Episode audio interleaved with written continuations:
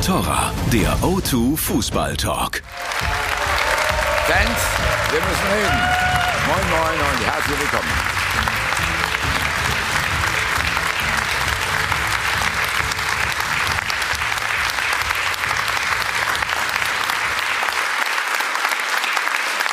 Was für ein Titelkampf, liebe Zuschauer. Und was für ein Fernduell an der Spitze. Plötzlich dreht sich das Karussell wieder andersrum. Und das alles wegen der verdammt langen 90. Minute.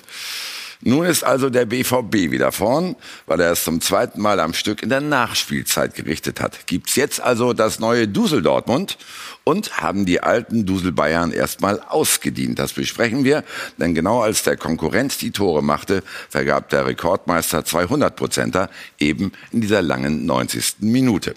Dann ein Blick nach Mönchengladbach, wo plötzlich Katerstimmung ausgebrochen ist. Nach einer berauschenden Vorrunde plötzlich nur noch ein Sieg in sieben Spielen und jetzt ist die Champions League in Gefahr. Unser Gast hat eigentlich immer noch Europa im Visier, obwohl zugestanden, nach dem 0 zu 5 gestern in Leipzig wird's immer schwerer. Er muss aufgebaut werden, er muss ein bisschen getröstet werden. Hier ist der Trainer von Hertha BSC, hier ist Paul Dardai.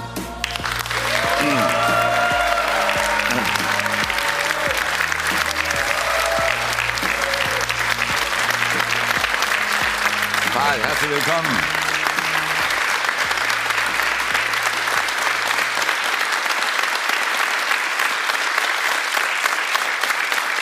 Sie sehen, der Mann kann schon wieder lächeln. Ne? Ja, natürlich. Paul, ist der Schock überwunden?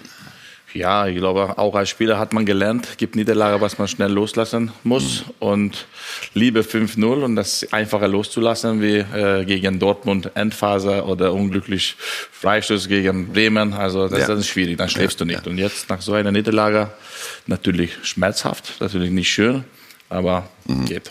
Wie schön war es denn für Sie, dass die Rückfahrt äh, nach Berlin gestern nur 144 Kilometer war? Ja, also dann telefoniert man, ja, und dann guckst schon die Werte, ja, Ja. und dann kannst du einige Sachen einschätzen. Natürlich, der Bus war sehr leise. Ja, kann ich mir vorstellen. ne? Wir reden gleich drüber zusammen mit den Kollegen, die wir eingeladen haben.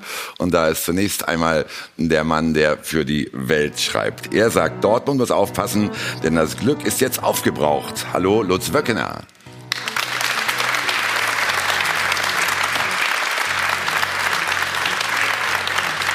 Dann der freie Journalist mit der klaren Meinung. Er sagt, Bayern muss aufpassen, sonst endet die Saison in einem Supergau. Hier ist Tobias Holtkamp.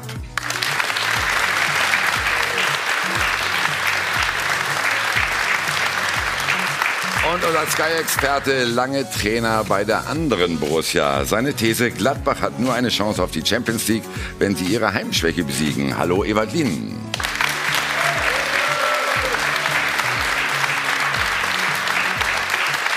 Schließlich unser Sky-Experte, prima, prima aus Norwegen.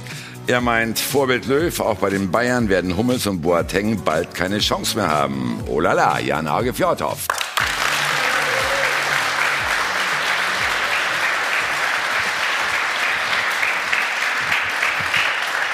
So, Paul, dann kommen Sie ruhig an meine grüne Seite und wir schauen zunächst mal auf den neuen Spitzenreiter.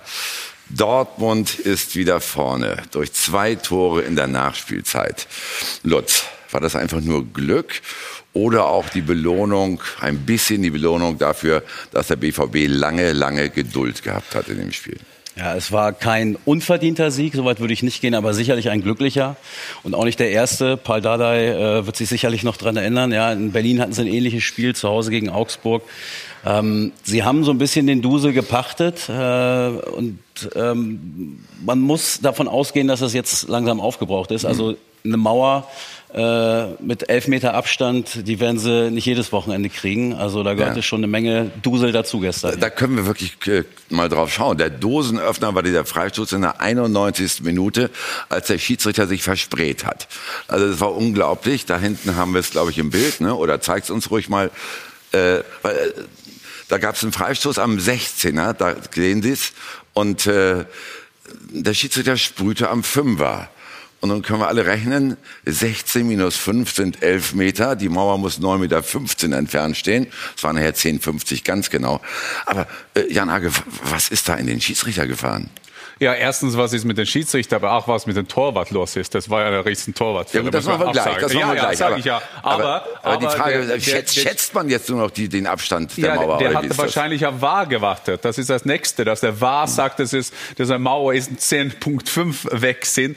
Aber ja, das ist ja unglaublich. Und äh, das, das zeigt es nur, wie das ist. Ich frage mich ganz einfach, Ewald, warum protestiert aber nicht eine Mannschaft noch dagegen? Warum sagen die nicht, Moment mal, Schiri, das ist nicht ganz korrekt. Sie haben es ja versucht. Also Sie haben äh, darauf hingewiesen, dass es ziemlich weit ist.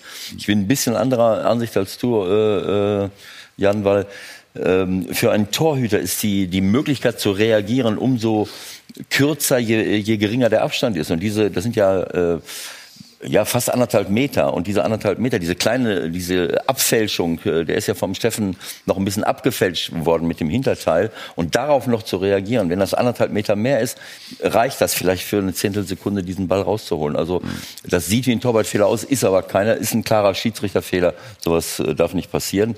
Äh, haben die Dortmunder Glück gehabt. Wir fangen, ja, wir fangen ja gleich an. Ich meine, das ist ein Torwartfehler, weil ich meine, das ist ja einfacher für einen Torwart, wenn der, wenn der Mauer dann äh, ab 9 Meter, äh, also am 10,5, und das sieht der Ball länger. Aber gut, wir haben jetzt angefangen 10.50 Uhr und wir fangen gut an. Aber der Torwart kommt ja vielleicht gar nicht an den Ball, wenn die Mauer richtig steht. Ja? Ähm, Und Sie sagen, äh, die haben interveniert und haben gesagt, Mensch, das ist doch viel zu viel der Abstand. Aber hier habe ich doch Hilfsmittel, auf die ich verweisen kann. Ja, ich zeige dem einmal die Linien, dann sieht der Schiedsrichter sofort, okay, ich habe einen Fehler gemacht. Also ich kann intervenieren oder ich kann intervenieren. Da gibt es zwei verschiedene Arten. Und Ja. wenn ich einen Punkt in Dortmund mitnehmen will, dann muss ich da mal äh, das vielleicht ein bisschen deutlicher noch formulieren. Aber das haben wir ja schon oft erlebt, dass Spieler dann Angst, äh, eine, gelbe Karte bekommen. Also das Beste ist, wenn du dann noch äh, die Meter abmisst, da kriegst du sofort eine gelbe Karte. Das wird dann als Respektlosigkeit ausgelegt. Ja.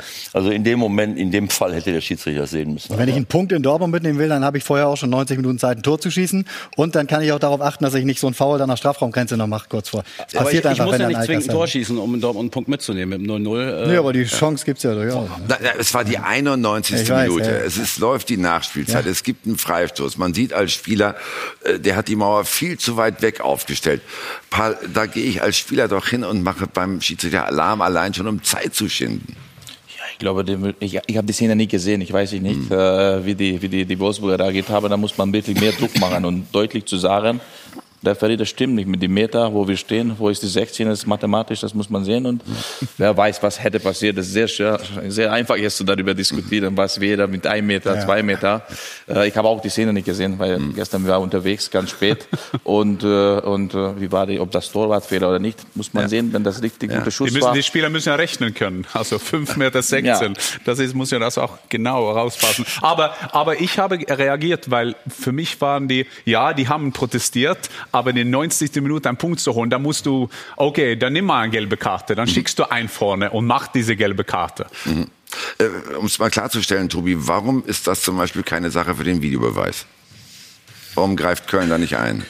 Ich glaube, Köln greift deswegen nicht ein, weil das ja eine neue Szene dann sozusagen ist. Ne? Also das ging ja erstmal darum, Freistoß und Mauer ist ja ein Thema, das zusammenhängt. Das hat ja noch nichts mit dem Tor erstmal zu tun. So, und dann geht's neu los. Ob du dann nachträglich, Situation gab's wahrscheinlich noch nicht, also würde Ja. dann auch in die Überarbeitung, die ja relativ dick ausfällt nach dieser Saison, äh, mit einfließen.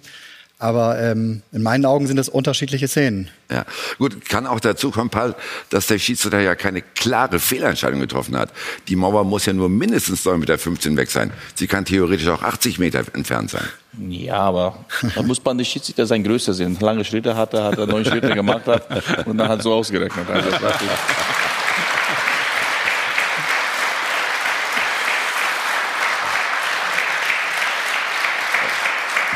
Fr- Früher hat man ja auch wirklich immer als Schiedsrichter wirklich genauer gemessen. Ne? Schön, der ist neun Schritte gegangen. Heute denkt man, der sprüht da, wo es ihm gerade einfällt. Also es ist halt so ein, un un ungefähres Abgehen der neun Meter.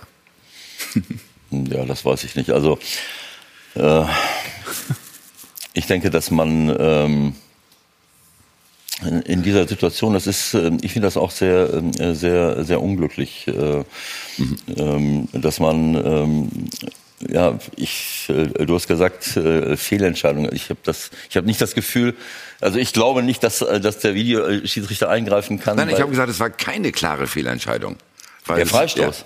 Ja, äh, nein, nein, nein, äh, das Abschreiten der Mauer, die, die, die Aufstellung bei 10 Meter. Ja, aber das ist ja nicht Thema, Ja. das ist ja nicht Thema des Videoschiedsrichters zu sagen. Er kann gar nicht. Ja, er kann, er kann gar ich. nicht Er kann tätig werden, weil gar kein Regelverstoß vorliegt. Ja, Insofern, das, das wollte äh, ich klargestellt haben. Aber für Gott sei Dank, das nächste ist, dass kommt einer der 18. Schiedsrichter rauf auf den Platz mit so einer Meterbande und macht schon 9,1 Meter. So. Dann, dann, dann fassen wir mal zusammen, Tobi. Ist zum Beispiel diese Szene ein weiterer Beleg dafür, dass äh, das Glück von äh, München nach Dortmund weitergezogen ist? Ja, das war gestern auch mein Gedanke so. Ne? Bayern hat einige äh, wirklich äh, große Spieler äh, von den Dortmundern geholt. Vielleicht haben die Dortmunder aber diesen, diesen Dusel äh, aus München sich besorgt. Den man dann auch braucht am Ende, um Meister zu werden. Also das war schon sehr, sehr häufig auch in der Vergangenheit bei den Bayern so, dass es äh, immer wieder Spiele gab, wo sie dann noch äh, aus einem Punkt auf drei gestellt haben. Das machen die Dortmunder jetzt. Das braucht man dann äh, in solchen Phasen, kurz vor Saisonende, um dann vielleicht äh, äh, die Nase vorn zu haben. Also das macht auch was mit dem Selbstbewusstsein, dass du da jetzt gestern noch mit dem Sieg rausgehst. Ne? Das vielleicht hat der Schiedsrichter auch gedacht, also was für Fußball Deutschland und für die Spannung in der Bundesliga, das ist auch nicht, ist es auch nicht so ganz zum Nachteil, wenn es da noch ein Tor gibt. Ähm, man weiß es nicht. Auf jeden Fall wird es jetzt natürlich ein absoluter Gipfel, äh, der uns am nächsten Samstag. Aber man muss sich auch Glück erzwingen. Also wir können ja nur über Glück sprechen. Ja, gut.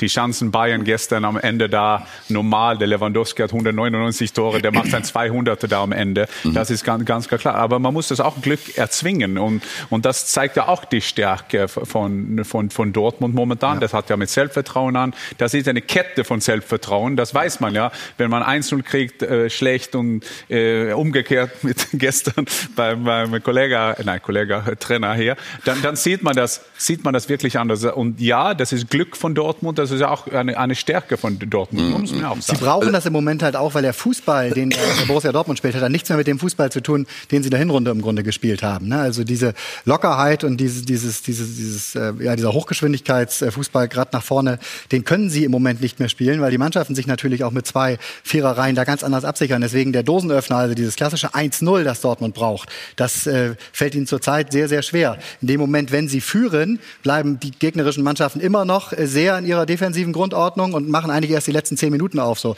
Aber das ist das, was Dortmund braucht. Sie brauchen den Platz. So, ne? Daher äh, ist es für sie deutlich schwieriger geworden und dieser Faktor Glück erzwingen umso wichtiger. Sie geben ja nie auf. Das steht schon mal fest, das hat Paul Dardai auch erlebt, zwei Wochen vorher, Ja. 3 zu 2 in der Nachspielzeit bei euch in Berlin. Äh, Paul, ist das auch der Stoff, aus dem große Mannschaften sind, wenn sie wirklich das Glück erzwingen? Ja, muss, muss man sagen, die Endphase. Ja, äh, bei 2-2, wenn wir zum Führung gehen, dann hätte das ganz anderes gewesen, die, die Spiel, denke ich. Aber die Endphase haben sie so einen Druck gemacht und da haben sie ausgespielt und mit Reus hat, eiskalt hat er die Chance genutzt, muss man sagen. Das ist auch eine Qualität. Aber wenn wir das so sehen, äh, Hochgeschwindigkeit Fußball, hast du gesagt. Äh, jetzt macht das Leipzig gerade, habe ich gestern gespürt. Ja, aber die Spiel gegen also Dortmund, Dortmund, Leipzig, ja. Aber auch die Spiel diese Saison Dortmund-Leipzig oder Leipzig-Dortmund, Ja, das ja. war auch ein geile Topspiel und zum Schluss Dortmund hat Ja. verdient, nicht verdient, ja, und das sehr viel. Und wer weiß Ende der Saison, was passiert. Äh, ich, ich finde, das Schönste wäre der letzte Spieltag. Beide Mannschaften hatten noch riesen Chance, Ja. Meister zu werden. Wäre dann das gut für die Fans. Und äh, na, so ist das. Aber sie haben es gestern auch nicht erzwungen, finde ich. Ja? Also man darf diese Spiele gar nicht so unbedingt miteinander vergleichen. Die hatten kaum Chancen. Also sie haben es nicht geschafft, den Druck aufzubauen und sich diese Chancen herauszuspielen. Es waren sehr, sehr wenig. Also ich habe das Spiel 90 Minuten oder 93 Minuten gesehen. Ähm, das kam so ein bisschen fast aus dem Nichts am Ende, muss man fair Ja, aber ich glaube, da gibt es zwei verschiedene Dortmund. Einmal mit Reus, einmal ohne Reus. Genau, und das ist für mich die und das- Erkenntnis das, ist eigentlich. ganz deutlich, Ja. muss Genau, man also sagen. erstmal bin früher, ich- früher Aubameyang war dieser sogenannte Knipser und um darum noch viel gute Spieler und jetzt, ich glaube, ein bisschen, ja, Reus und Co. Sehe seh ich genauso. Und ich bin fast Paco Alcázar ein bisschen dankbar für diese zwei Tore noch. Denn sonst hätten wir heute eine Diskussion, äh, ob ein Spieler bei der Geburt seines Kindes dabei sein darf oder nicht. Ähm, wären vielleicht auch ein paar spannende äh, Antworten oder Meinungen dabei gewesen, aber die muss man ja nicht unbedingt. Äh, Ja, aber du legst mir trotzdem die Fragen in den Ja. Mund. Also ich denke, besprechen kann man schon. Erstmal, Ewald hat das Spiel dann wirklich gestern gezeigt, eben ohne Reus, dass er der Unterschiedsspieler ist beim BVB. Ich glaube, wenn du eine absolute Spitzenmannschaft sein willst, brauchst du äh, zwei, drei Unterschiedsspieler. Und mit einem, das reicht einfach nicht. Der Sancho hat oft Spiele entschieden. Wenn Reus mit auf dem Platz steht, äh, funktioniert das. Götze ist wieder in einer fantastischen Verfassung. Aber er ist nicht derjenige, der die Tiefe äh, bringen kann, der auch mal selbst äh, ein, zwei Leute ausspielen kann.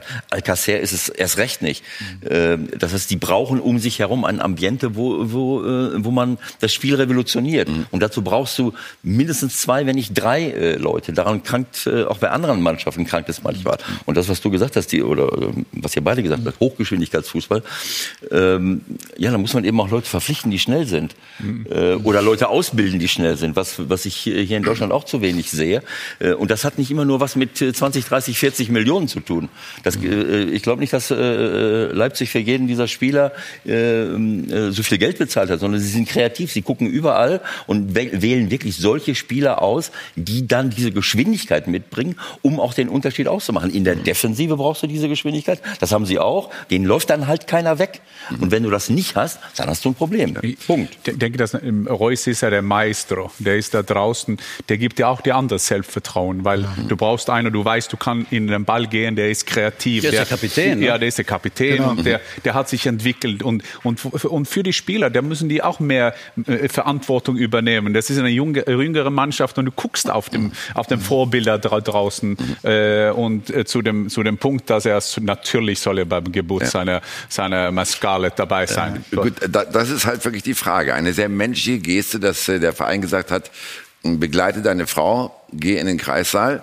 Kind ist übrigens, glaube ich, noch nicht auf der Welt. Wir werden sie aber mit Sicherheit unterrichten. Stell dich vor die Dortmunder Fans, Ja, bitte ja. vor Samstag. Genau, bitte vor Samstag. Ja.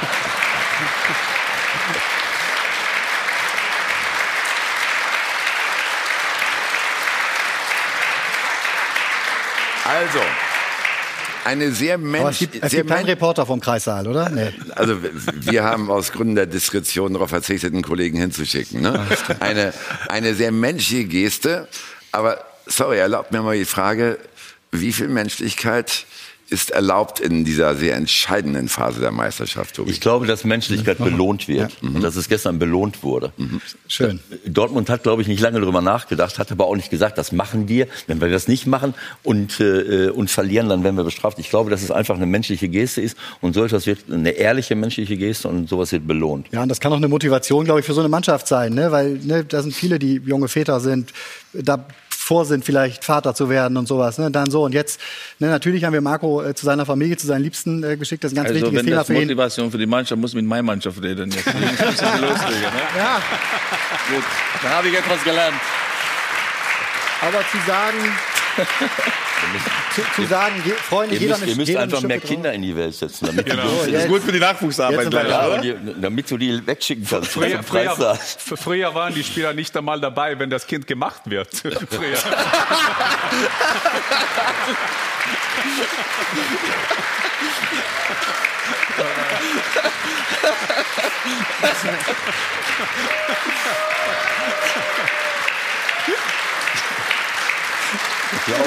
Sorry. Ich glaube, ich glaube, du wirst, ich glaube, du wirst was durcheinander. Manche, manche von den früheren Spielern waren schon dabei, aber nicht bei der eigenen Frau. Halt. Also jetzt geht weiter noch. Aber jetzt ist falsch. Jörg. Ist, ist das Wasser? Ewald, Ewald kennt sich da aus. Also. Tschüss. So, eigentlich wollten wir heute über Fußball reden. Mal schauen, ob wir das noch wieder hinbekommen. Also, Fakt, Fakt ist natürlich, dass, äh, wenn Reus nicht da ist, äh, aber auch Pulisic und äh, Philipp wegen Verletzungen fehlen, dass dann halt der äh, BVB kaum Alternativen in der Offensive hat, Paul. Könnte das nochmal zum Problem werden auf der letzten Strecke? Ja, so wie wir, wenn wir jetzt so, so, so Analyse machen, dann haben sie die Spiele gewonnen und sie weiter gewinnen, ist kein Problem. Ja, aber wenn, ich glaube, wenn Reus jetzt irgendwie äh, schwer verletzt wird, ja, das ist ein Problem für diese Mannschaft, hat man gespürt. Und die Spieler, die gerade die, die Name genannt war, die sind auch richtige Schnelligkeit beherrschen, Bundesliga, Top-Niveau. Nicht nur durchschnittliche Schnelligkeit, sondern Top-Schnelligkeit und ist schon wichtiger äh, Puzzle für, für Meisterschaft. Aber ich glaube, die sind, die Trainer ist da erfahren, der Verein ist auch äh, ruhig genug. Die waren schon Meister, das ist nicht die erste Meisterschaft. Mhm. Und dann, das ist auch positive Sache für, für, für so etwas. Nur zum Nachlegen hatten Sie gestern in der Offensive alleine Brünlasen auf der Bank. Reicht das aus?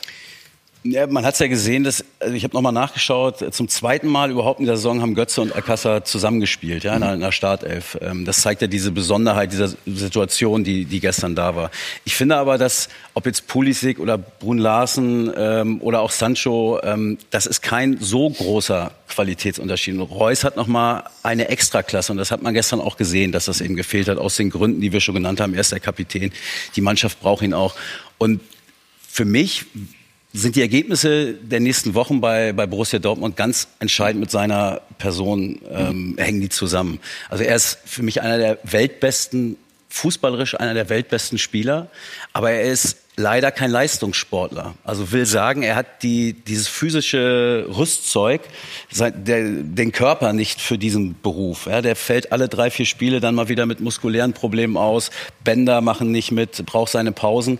Und ich habe es ja gesagt, Dortmunds Glück ist aufgebraucht äh, und die brauchen ihn jetzt in allen sieben Spielen. Natürlich am nächsten Wochenende ganz besonders. Ja, Klar. ja ich, ich glaube nur, dass das ist, wir müssen das auch äh, äh, neutral sehen. Also Dortmund, egal was passiert, hat eine hervorragende Saison gehabt. Also die haben uns gefreut durch den, den wie die spielen, in den neuen Sancho oder wie die alle Bon lassen, wenn er wenn er topfit ist. Aber ich glaube noch und wir werden ja auch jetzt über sicher über Bayern diskutieren. Ich glaube, es noch ist das Meister Meisterschaft für Bayern zu verlieren. Also die, die, die, äh, die sind, obwohl die jetzt Tabellführer sind, Dortmund, gut, die sind super, das war eine gute Saison und die können auch nach Bayern gehen jetzt mit, mit einem Selbstvertrauen, aber trotzdem als Herausforderer. Und das finde ich so cool vor dem ja, Topspiel. Ja, genau. Dann lass uns ruhig über die Bayern reden. Also nachher setzen wir das nochmal in einen Gesamtzusammenhang und schauen natürlich auf das Gipfeltreffen vom nächsten Samstag. Aber jetzt zunächst mal die Bayern. Ich habe vorhin gefragt, Tobi, äh, war das nur Glück bei Dortmund. Jetzt frage ich mal, wenn du das Spiel von gestern siehst, Freiburg gegen Bayern, war das nur Pech für die Bayern? Ich glaube, das haben wir relativ klar danach äh, nicht nur daran gemerkt, was die Verantwortlichen äh, der Bayern gesagt haben, sondern auch, wie sie es äh, formulieren und, und äh, wie sie sich äh, verhalten, währenddessen sie quasi relativ viele Problempunkte äh, öffentlich angesprochen haben. Also nein, das war nicht nur äh, Pech, da äh, fehlte die letzte Schippe und vielleicht auch nicht nur die allerletzte, sondern auch die zwei davor. Ne? Und das ist dann möglicherweise auch Unvermögen, wenn du es nicht schaffst, unter so einer, in so einer Drucksituation in einem engen Stadion äh, da in, in Freiburg äh, am Ende äh, den Ball über die Linie zu drücken. Gerade mhm. dann, wenn du dich am liebsten irgendwie auf Augenhöhe siehst mit dem äh, äh, Ronaldo und all den anderen äh, Granten des europäischen Fußballs, dann musst du halt in Freiburg die Kirsche da auch reindrücken sozusagen. Und dann musst du auch äh, in meinen Augen da auftreten mit einer breiten Schulter, dass du von Anfang an demonstrierst. Freiburg, schön und gut, aber hier geht es darum, ob wir 3 oder 4-1 gewinnen. Und davon waren die Bayern gestern ganz weit entfernt. Und das hat mir wieder äh, als neutraler Beobachter der, der Bundesliga sehr viel Zuversicht gegeben, dass das noch äh, sehr packen wird und dass wir am Ende die Situation haben, über die Paldada gerade gesprochen hat, äh, da ist am letzten Spieltag, vorletzten Spieltag noch alles drin. Gut, aber um auf gestern zurückzukommen, Ewald, ja. der FC Bayern ist sehr früh in Rückstand geraten, hatte aber dann natürlich auch 88 Minuten Zeit, das Ding nochmal zu drehen. Warum gelingt einer Spitzenmannschaft das nicht? Also erstmal muss ich sagen, äh, wenn das, äh, wenn das die Einstellung von Bayern sein sollte, dann bist du der geborene Bayern-Spieler. äh, also äh, es ist die Frage, äh, ob wir nicht, ob wir gewinnen, sondern ob wir 4-1 gewinnen in Freiburg. Das ist an Überheblichkeit nicht zu überbieten. Wenn das so wäre und wenn die so in, ins Spiel hineingegangen sind, dann verstehe ich das, was gestern passiert ist. Aber das ist ja, ja, ja. ich kenne diese diese Geschichte mir san mir. Ich weiß nicht, ja. was hinter den Kulissen wirklich läuft. Aber ich glaube, dass diese Zeiten vorbei sind. Wenn ich ich kann, ich brauche ein Selbstvertrauen, ich brauche ein Selbstverständnis Selbstverständnis, ganz ja, klar. Selbstverständnis. Aber ein Selbstverständnis bedeutet nicht, dass ich sage, wir, wir müssen da hoch gewinnen, sondern ein Selbstverständnis bedeutet... Wir werden hier klar gewinnen. Nee, auch wir das werden nicht. hier so nein, auftreten, nein, nein. dass wir das Spiel klar gewinnen. Sehe ich komplett anders. Okay, Wer so auftritt, hat keine Chance. Und, und das ist auch vorbei. Diese Zeiten, wir werden gewinnen. Äh, ich glaube, dass, dass da Bayern überhaupt nichts mit gewinnen, sondern äh, ich muss einfach wissen, was ich zu tun habe, wenn ich gewinne. Ich habe die Klasse dafür, ja. aber es gibt bestimmte Dinge, die ich tun muss, um zu gewinnen. Das gilt in Europa, das gilt in der Bundesliga. In der Bundesliga ist ein bisschen einfacher.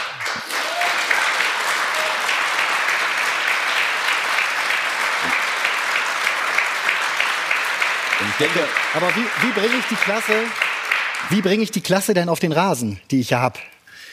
ich muss immer erst, und ich denke, dass das das äh, gewesen ist, was der Salihamidzic äh, äh, sagen wollte, dass er von außen nicht das Gefühl hatte, dass wir hier unbedingt, dass sie unbedingt gewinnen wollten. Ich muss immer diese Einstellung bringen, und zwar, wenn das Spiel losgeht.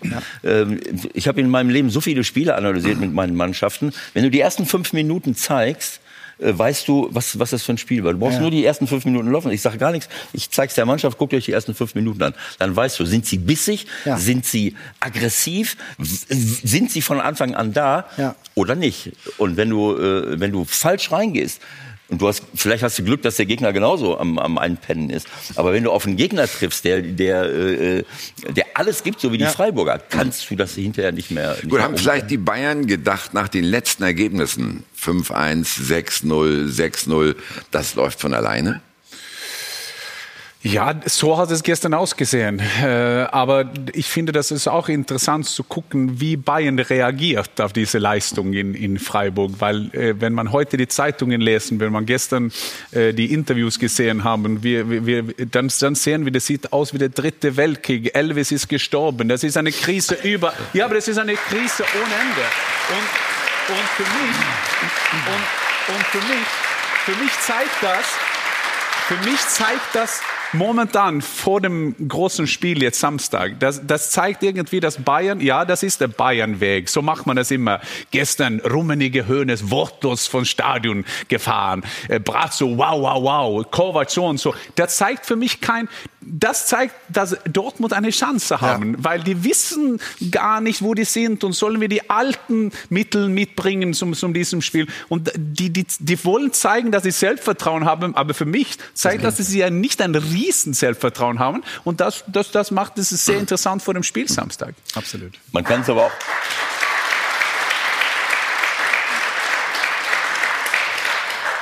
Man kann es aber auch um, äh, uminterpretieren. Äh, als ich als junger Spieler 1977 nach Mönchengladbach kam, ähm, da, das war ja, da hatten sie gerade das, ähm, das Champions League Finale, äh, damals hieß es noch anders, gegen Liverpool verloren. Das war eine Weltklasse-Mannschaft. Äh, da gab es sofort eine Krisensitzung, wenn wir unentschieden gespielt hatten. Bei unentschieden äh, ist der ganze Club zusammengekommen, da haben wir uns da hingesetzt. äh, gut, die Öffentlichkeitswirksamkeit war nicht so groß. Äh, also in, Helmut Grassoff äh, und diese alle hießen, die sind nicht an die Öffentlichkeit gegangen äh, und es war auch nicht so viel äh, Medienpräsenz, aber dieses, dieses Selbstverständnis, das meine ich mit Selbstverständnis, dass wir wollen jedes Spiel gewinnen, aber wir, äh, wir denken nicht, dass das normal ist. Äh, aber wie gesagt, so eine, wenn ich eine, eine nicht so gute Leistung bringe und gehe darüber hinweg, dann ist das komplett das falsche Signal. Ich muss nur wirklich an der Wahrheit mich entlang hangeln und nicht einfach nur sagen, äh, so eine Scheiße, ich bin enttäuscht. Ich muss schon den Finger in die Wunde legen und muss wissen, muss richtig analysieren, damit ich es beim nächsten Mal korrigieren kann. Ich fand die Bayern gar nicht so schlecht, will ich an der Stelle mal sagen. Also mir ist das alles ein bisschen zu einfach. Dortmund gewinnt, ja. Das habe ich ja nicht gesagt, Nee, nee, klar, war jetzt auch gar nicht darauf bezogen, sondern so generell, auch äh, wie die Bayern selber damit umgehen. Äh, bei Dortmund jubeln jetzt alle. Ähm, und wenn wir ehrlich sind, äh, das war halt dieser Freistoß. Ja, sie haben es eben nicht erzwungen. Und wenn Bayern das Tor macht, ich weiß, sie haben es nicht gemacht, das 2-1, aber dann würden wir hier sitzen und sagen, das haben sie aber erzwungen, weil sie hatten die Chancen, sie haben den Druck gemacht, die hatten 71 Prozent Ballbesitz, die hatten 7 zu 1 Ecken, die hatten, ich weiß nicht, wie viele Torschüsse, 25, 27 Es Torschüsse. gab bei Freiburg übrigens auch noch, auch noch einen Torwart. Und Nee. da komme ich jetzt drauf. Wir hatten noch einen Pfostentreffer von Goretzka und wir hatten einen überragenden Torwart Schwolo gestern äh, zwischen den Freiburger Pfosten. Das muss man auch mal sagen. Ich fand, sie haben das gar nicht so schlecht gemacht. Sicherlich, die Anfangsphase darf so nicht passieren, ähm, gerade in der aktuellen Situation nicht. Ähm, aber ansonsten haben sie mir fast besser gefallen. Ja, aber nochmal zum Thema haben sie es ja erst selbst gemacht, ne? durch das, was sie dann in der Mixung Genau. danach auf der Pressekonferenz und in den Mikros gesagt Das haben. hab ich noch nicht das war auch verstanden. nicht eine Linie, das ist das. Ne? Da hat wieder der Kovac in die eine Richtung gesprochen, Brazzo zehn Meter weiter parallel. Ich seine Sichtweise, ne, die, die, äh, seine Sichtweise, ne, die beiden äh, großen Granden sind äh, schon wortlos entschwunden. Was wir gerade gesagt haben, das ist das größte Geschenk, was die Borussia Dortmund in dieser äh, Woche äh, machen können und machen konnten, gestern schon angefangen haben damit, ist diese äh, Nervosität, weil äh, das ist sehr fragil und da spricht jetzt wieder viel mehr der eine über den anderen als miteinander. So ist zumindest die. Und, und das ist nur interessant, was man sagt, das war in sieb- 77 und bei Bayern haben wir riesen Mannschaften gehabt. Aber es gibt ja auch Spieler, diese Woche, vielleicht wenn man nach dem Spiel sagt, gut, das war eine wir haben so super gespielt, die drei, vier, sechs, sieben letzte Spiele. Gut, gest, heute, wir hätten am, äh, am, am Ende da die Tore machen müssen, aber diese Woche jetzt wird man über eine Krise beim Bayern sprechen. Das ist ja keine Krise bei Bayern. Die spielen ja hervorragend. Ja. Und nach dieser ja. letzten Runde sind der Bayern Favorit beim äh, zu, äh, zu Hause, weil die haben ja besser gespielt gestern als Dortmund. Ja. Die haben seit dem Dortmund-Spiel der Hinrunde ein Spiel verloren. Ne? Ja. Genau. Die Bayern haben trotzdem natürlich gestern Dinge beklagt, also auch der Trainer und der Manager. Äh, Nico Kovac, ihr Kollege Paul, hat gesagt, äh, wir lassen immer gegen die kleinen Punkte. Düsseldorf, Augsburg. Ich meine, ihr seid nun keine Kleinen, aber gegen euch haben sie auch verloren. Ne? Äh, doch, wir sind noch kleiner. Vielleicht irgendwann werden wir größere. Nein, aber woran liegt das, dass die Bayern wirklich immer gegen die sogenannten kleinen federn ja, lassen? Jetzt ist, jetzt ist bei mir, also für mich ist es schwierig reinzureden. Ja, ich will mhm. da äh, nicht so irgendwelche Rat geben, aber jetzt habe ich gehört, die haben sich beschwert, dass die nicht die Gefühl gehabt gegen Freiburg, mhm. dieser unbedingte aber die Statistik ist ganz anderes, ja. Dann so viel Torschuss und Villa. Ja, hat das mit Gegner unterschätzen zu tun? Das ich ist ja glaube nur Freiburg. Das ich, ist ja ich finde diese Wochenende, das ist, das ist, das ist sehr, sehr das ist meine Analyse auch mit meiner Mannschaft, ja. Ein Bayern-Spieler müssen wir sehen, wie viele Spieler war auf dem Platz, dass der unterwegs war. Wie viel Hotel, Zimmer hat er gehabt, hat dieser Spieler. Hinreise, anderer Land, noch ein Land, noch mal Rückreise, noch mal zu Hause, noch mal hin nach Freiburg, vier, fünf Bett, wie hat er geschlafen. Gut Trotzdem haben sie ein gutes Spiel gemacht. Trotzdem, das war Quäntchen Glück vielleicht, ja. Mhm. Und, und, und ich glaube, da, deswegen müssen sie auch nicht Hektik machen. Ich glaube, da machen sie auch eine große Hektik. Ja, vielleicht nach außen, aber innen kann ich nicht vorstellen. Aber Paul, mit der Länderspielpause, äh, Länderspielbelastung kannst du nicht kommen. Hummels, Boateng, Müller, die hatten alle Zeit, sich auszuruhen.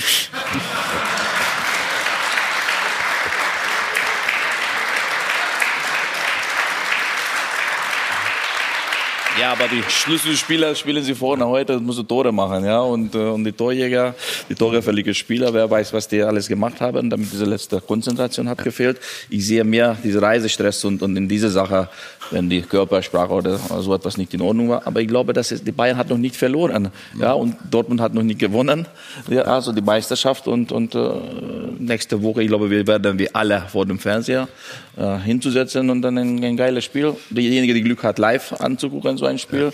Und danach können wir wieder diskutieren, weil äh, wenn Dortmund gewinnt, ist es diesen mhm. Vorsprung. Ja.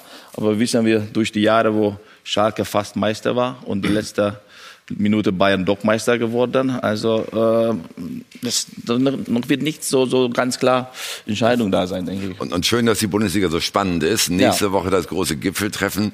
Wir werden natürlich gleich darüber reden, was die Ergebnisse von gestern äh, für das Gipfeltreffen bedeuten am kommenden äh, Samstag. Wir reden auch darüber, was es mit der neuen Transferoffensive der Bayern auf sich hat. Lucas Hernandez ist für 80 Millionen verpflichtet, dazu zurzeit noch verletzt. Das wirft Fragen auf. Und, liebe Zuschauer, die Formel 1 ist zurück bei Sky. Heute Nachmittag 16 Uhr der große Preis von Bahrain. Es gibt mehr Informationen jetzt und in zwei Minuten sind wir dann wieder bei Ihnen.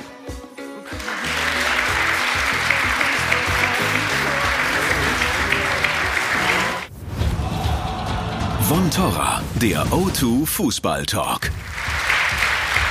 Das war eine kurze Pause und schon sind wir wieder zurück und mitten in unserer Debatte um den FC Bayern. Deutschlands Topclub plant seine Zukunft. Pavard ist klar, 35 Millionen für den ersten französischen Weltmeister. Der zweite folgte zugleich. Hernandez kommt von Atletico Madrid für 80 Millionen. Grundsätzlich, Lutz, 80 Millionen für einen Innenverteidiger, der auch mal Außenverteidiger spielen kann. Ist das zu viel? Ich finde es sehr schwierig im Fußball seit, seit ein, zwei, drei, vier Jahren diese Summen überhaupt noch zu fassen. Also ähm, ob mir jetzt einer sagt 80 Millionen oder 160 oder 230, das ist für mich alles äh, mit meinem kleinen Verdienst und meinem kleinen Haushalt, den ich irgendwie zu Hause füllen muss. Ich kann das nicht mehr. Ähm, ja. Oh. Ich gehe nachher mit dem Hut hier noch mal rum. Nein, ernsthaft. Ähm, du musst natürlich, äh, wenn du große Ziele hast, und die hat der FC Bayern äh, naturgemäß und auch international erfolgreich äh, sein willst, dann musst du jetzt wahrscheinlich diesen Schritt irgendwann mitgehen. Nichtsdestotrotz bist du auch gut beraten, selber auszubilden. Aber wenn du Qualität jetzt sofort haben willst, musst du leider diese Summen in die Hand nehmen. Und sie haben ja bei Pavard genauso. Ähm, haben sie jetzt eine gewisse Flexibilität? Mhm. Also äh, wenn wir mal davon ausgehen, dass, dass sie Hummels und Boateng beide abgeben möchten, ähm, hat man vielleicht sogar noch die Möglichkeit, noch einen für hinten zu holen und man kann ja verschieben, ja. Pavard kann rechts hinten spielen, er kann zentral spielen, Hernandez kann zentral spielen, kann links spielen. Ähm, ich finde den Move gar nicht so schlecht. Auch wenn mich diese Summe, äh, ja, ähm, ich, ich kann das nicht fassen. Ja, nun- 80 Millionen, nun plus aber- Gehalt noch 160 Millionen, dann auf fünf Jahre. Das ist alles eine Menge, eine Menge Nun Geld. ist aber genau dieser Lucas äh, Hernandez auch noch verletzt. Äh, anderes ist Aber da haben sie sich ja Innenbandes am ne? Knie. Da hat man sich wohl versicherungstechnisch abgesichert. Aber, die Versicherung kann nicht spielen. Also ich sehe das. Also Ja. man sagt, man hat eine Versicherung. Also das für Bayern wäre ja das eine, natürlich eine Katastrophe. Na, finanziell. Ja, Sportlich finanziell, äh, äh, Sport, Genau. äh, wie das ist. Aber was interessant ist natürlich, wenn, wenn Bayern, ich habe heute Morgen eine, eine Statistik gesehen, also die fünf teuerste Einkäufe in der Bundesliga ist beim Bayern dabei. Das hört sich so. Das Bayern ist, ist der Non-Plus in, in, in, in in Deutschland. Das ist ganz klar. Aber die müssen so etwas machen. Wenn, wenn die, die wollen mitkämpfen, die, in Deutschland sagt man, die sollen mit PSG, mit den englischen Mannschaften, mit Real Madrid und Barcelona kämpfen. Da müssen die solche Spieler holen. Die müssen ein, ein finanzielles Risiko eingehen. Aber früher hat man immer über diese Konto von Uli Hoeneß immer gesprochen. Aber diese Konto wird schnell leer, weil, weil die Spieler kosten wahnsinnig viel momentan. Man, 80 Millionen Euro für einen guten Weltmeister ist ja nicht so schlecht in heute gemacht. Aber sie haben eineinhalb Jahre ansparen können beim FC Bayern. Sie haben im letzten Jahr, in der letzten Saison nichts gemacht. Ja, aber das, das hilft ja nicht, wenn du, nie- wenn, wenn du vergleichst mit den anderen Mannschaften, wenn du vergleichst mit dem Fernsehrecht in England, äh, wenn du mit, dem, mit den Ölscheiks oder die Amerikaner vergleichst, das ist nicht viel Geld. Das ist viel Geld in Deutschland und Paul könnte von, von der, ein Zehntel von solchen äh, Summen träumen, aber das ist leider momentan der Markt. Lass es uns mal wirklich an der Krause Hernandez festmachen. Wir haben live an der Siebener Straße unseren Bayern-Reporter und auch Transferexperten Maximilian Bielefeld. Moin, moin. Moin, moin, versteht er nicht. Hallo in die Runde. moin, moin sagt man übrigens in Norddeutschland auch, wenn es abends um acht ist. Ne? Also nur das ist zur Erklärung. äh, Maximilian, wie bewertest du diesen Hernandez-Transfer? Wie viel Risiko steckt deiner Einschätzung nach darin? Ja, also natürlich sind diese 80 Millionen Euro erstmal eine ziemliche Ansage, aber ich finde, man muss das Ganze auch in den Kontext einbetten. Ähm, Roy Mackay ist 2003 von Deportivo La Coruña gekommen für 20 Millionen Euro. Das waren damals 12 Prozent äh, des Umsatzes des FC Bayern. Äh, Lukas Hernandez kommt jetzt eben im Sommer 2019 für 80 Millionen Euro. Das sind auch ungefähr 12 Prozent des Umsatzes, nur eben im Jahr 2019 und nicht mehr im Jahr 2003. Also der Fußballmarkt ist eben gewachsen und äh, die Summen sind größer geworden, aber eben gleichzeitig auch die Einnahmen der Vereine. Also wenn man das mal in diesen Kontext einbettet, äh, dann ist das vielleicht äh, gar nicht mehr so viel. Lucas Hernandez war in Frankreich vor der Weltmeisterschaft eigentlich selber ein völliger No-Name. Die wenigsten äh, kannten ihn und er hatte dann das Glück, dass sich der Stamm-Linksverteidiger Benjamin Mendy verletzt hatte und dadurch hat er sich eben bei der WM ins Rampenlicht spielen können. Ich finde es trotzdem eine ganz schöne, ja, Vorschusslorbeeren, würde ich sagen. 13 Millionen Euro eben Jahresgehalt, 80 Millionen Euro Ablösesumme, weil ähm, Bayern bekommt natürlich einen jungen, entwicklungsfähigen Spieler, aber er ist jetzt auch kein Spieler, würde ich mal sagen, wie Rafael Varane, der kommt, der schon dreimal die Champions League gewonnen hat und wo man direkt weiß, was man bekommt. Lukas Hernandez ist ein Spieler, der sich auch noch entwickeln kann. Er hat ein enormes Potenzial, aber er muss eben auch erstmal konstant auf dem ganz, ganz großen Niveau zeigen, dass er das kann. Das hat er noch nicht, wie zum Beispiel andere Stars. Gut, aber wie ist denn die Verletzung einzuschätzen? Das ist ja erstmal vordringlich. Also aus dem Umfeld von Lucas Hernandez äh, nehmen wir da sehr positive, ja, äh, einen großen, po ja, sind sehr positiv, sagen wir mal, dass er ab nächster Saison dann sofort wieder eingreifen kann. Er hatte sich verletzt im Ligaspiel gegen Real im äh, Derby äh, in La Liga. Ähm, Atletico hat ein bisschen darauf spekuliert, ihn noch einsetzen zu können in dieser Spielzeit. Sie wollten ihn konservativ behandeln. Hintergrund ist da natürlich die Champions League. Da war man noch drin im Wettbewerb. Da stand das Achtelfinale gegen Juventus Turin noch mort an. Das Finale, wissen wir alle, ist bei Atletico zu Hause im Stadion. Und da hat man eben äh, darauf spekuliert, dass Lucas Hernandez nochmal einsetzbar ist. War er nicht. Man ist rausgeflogen aus der Champions League. Dann hat das alles mit Bayern Fahrt aufgenommen. Die Bayern haben das Geld überwiesen. Und dann hat auch Atletico letztendlich gesagt, dann dürft ihr auch jetzt entscheiden, was ihr mit dem Spieler macht. Die Bayern haben sich eben für eine OP entschieden. Und wie gesagt, das Umfeld von Hernandez ist eigentlich sehr optimistisch, dass er dann ab nächster Saison, ab dem ersten Spieltag zur Verfügung stehen kann. Gut, ich gebe das mal in die Runde weiter. Paul, wie, wie würden Sie das als Trainer äh, einordnen? Da kommt einer, wo man nicht ganz, ganz sicher ist, ob er äh, doch wieder fit ist zu Saisonbeginn. Oder kann man ganz sicher sein, weil die medizinische Abteilung der Bayern sagt, das kriegen wir hin? Ja, da haben sie erfahrene Leute, da werden sie das hinkriegen. Und, und warum haben sie ihm geholt? Ja, bestimmt haben sie Analyse gemacht. Linksfuß, Innenverteidiger, Außenverteidiger. Wo haben wir Probleme? Haben wir bei den Nachwuchs so einen guten Spieler? Haben wir nicht so einen guten Spieler?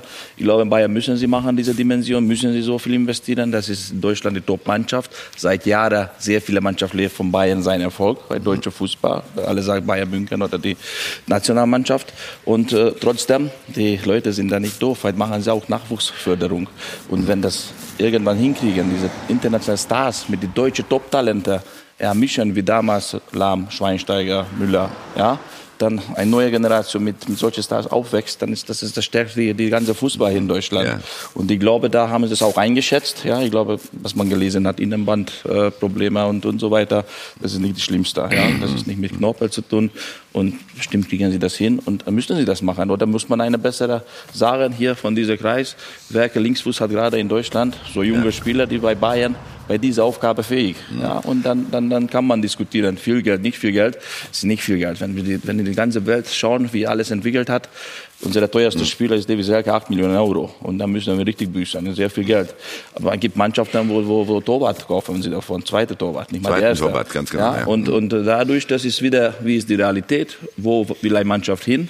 Und ich glaube, da gibt genug Leute, dass die durch die Analyse haben sie gesagt, diese Junge wollen wir haben und bestimmt kommen noch einige. Ja, dann wollen sie Ja, aber, aber nun, nun drängeln sie natürlich alle äh, in der Abwehr. Die drängeln sich wirklich. Jetzt haben wir fünf Innenverteidiger, wenn alle bleiben. Äh, mit Martinez sogar den sechsten, der kann es ja auch spielen. Tobi, welche Auswirkungen hat das für die im Augenblick äh, im Bestand befindlichen Spieler des FC Das ist ja Bayern? grafisch ganz schön dargestellt, äh, da hinter euch an der Wand, wie die beiden rüberschauen zu den neuen Göttern, den vermeintlichen, die für sehr viel Geld äh, kommen. Also ähm, jeder, der im Geschäft ein bisschen unterwegs ist, und äh, das sind ja nun äh, Mats Hummels und auch äh, Jerome Boateng seit vielen, vielen Jahren auch schon bei manch anderem großen Club gespielt, die wissen, was mit Spielern passiert, die viel Geld kosten und die gehypt werden. Die werden auf jeden Fall spielen und die werden direkt aufgebaut als diejenigen, mit denen es durch die nächsten Jahre geht. So, dementsprechend, und das wissen wir ja auch, wird da schon mal ein bisschen sortiert, sondiert im Hintergrund und wird geschaut, okay, was können die nächsten äh, Schritte, was können die nächsten äh, Clubs sein. Beide, sowohl Boateng als auch Hummels, waren ja in den letzten Sommertransferperioden auch schon immer mal wieder dran, auch ein äh, Mats Hummels äh, zu schauen, äh, wo kann es hingehen, äh, was kann das nächste Ziel sein. Äh, Jerome hatte schon mal offiziell auch angefragt bei den Bayern. Ähm, das hat dann immer nicht gepasst, weil es eben noch nicht die äh, äh, neuen, die Nachfolger gab. Also ich bin mir sehr sicher, dass äh, einer auf jeden Fall äh, äh, gehen wird, sehr wahrscheinlich sogar beide. Ja. Als, als Trainer gefragt, äh, Ewald, wie viel Bonus an gutem Willen hat ein neuer Mann, von dem du als Trainer überzeugt bist, den du auch holst? Und inwieweit wird da auch sogar ein Stück weit das Leistungsprinzip erstmal außer Kraft gesetzt, was also die Alten angeht? Ich meine, jeder erwartet, ähm, äh, wenn ich solche Summen ausgebe, dass so ein Mann spielt. Hast du eigentlich einen Einkaufszettel dabei oder was was hast du in dem? Schreibst du die Sendung mit? Das ist die Aufstellung von oben.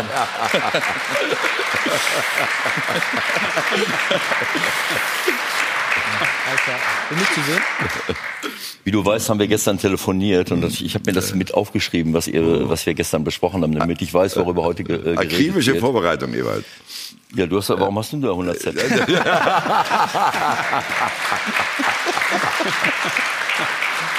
ich bin, ich bin, ich, ich bin über die Zettelphase lange hinaus. Ich habe mittlerweile ein Buch. Ne? Du, du hinkst äh, entsprechend hinterher. Bei Also mir ich- steht der Name drauf, weil die Leute mich noch nicht kennen, weißt du? Auch noch. auch noch. Also ich, ähm, ich glaube nicht, dass irgendein Trainer der Welt äh, irgendjemanden aufstellt, äh, weil er so und so viel Ablösesumme gekostet hat. Sondern er muss es äh, zeigen, er muss es äh, bestätigen. Und offensichtlich sind sie davon überzeugt, dass dieser Mann äh, es kann. So wie Jupp überzeugt war, dass ein Martinez damals, der auch 40 Millionen gekostet hat, was damals eine utopische Summe war, was aber bezahlt werden musste, wenn man den Spieler haben wollte, weil er eine Ausschießklausel hat. Generell, jetzt haben wir äh, Hernandez 80 Millionen. Für mich, ich äh, bin bei Lutz, es ist einfach lächerlich. Diese Summen sind lächerlich, äh, auch wenn alle eben Oh gesagt haben. Scheinbar haben wir ja nur lauter äh, Millionäre auf der Tribüne sitzen, äh, die ganz andere Haushaltssummen zu Hause bewegen. Äh, ich bin bei ihm, das Ganze ist lächerlich. Und das, was äh, äh, äh, äh, Max Bielefeld da äh, äh, gerade äh, gesagt hat, äh, bestätigt das ja. Es ist damals 12 Prozent, jetzt sind es wieder 12 Prozent. Äh, alle reden davon, wir brauchen mehr Geld. Wofür? M äh, mehr Geld, um den Spielern mehr Geld zu geben und um höhere Ablösesummen zu bezahlen? Es ist ja, dadurch kommst du keinen Schritt nach vorne. Das, das ist ja so, Jörg. Ich finde, ich finde, dass das Geld. Die Millionäre klatschen. Ja, ich finde das ein bisschen unfair. Ich kriege hier das Ohr und er kriegt den Applaus. Genau. okay. Nein, aber pass auf, das ist ja äh, damals 40 Millionen und jetzt damals 40 Millionen für Martinez und jetzt 80 für Hernandez. Das ist ja fast die gleiche Summe, wenn man sieht, wie die Ja. Inflation in Fußball geht. Das wäre ja auch kein Problem, wenn das Geld bleibt im Fußball. Wenn du schickst 80 nach Madrid und Madrid schickt 80 zum, in Portugal und Portugal geht nach Skandinavien und holt sich einen Spieler, weil dann geht ja das Geld rum. Das Problem ist ja natürlich, dass die Vermittler, die Agenten, das alles verschwindet und jetzt geht es um Spieler. Das ist eine Sache. Aber die andere Sache ist ja natürlich, wenn Hernandez und die zwei, einfach kann man ja sagen, zwei Weltmeister rein und zwei raus, also bei Bayern diese Sommer. Sommer. Und ich, ich denke aber, dass Hernandez hat ja natürlich mit Bayern gesprochen. Er hat gesagt, aber was macht ihr mit Hummels und Boateng? Weil er als jü- jüngerer Spieler hat ja viel Respekt für die zwei Champions League, Weltmeister und so weiter und so weiter. Er kommt ja nicht her, auf der Bank zu sitzen. Das ist ja ganz, ganz klar.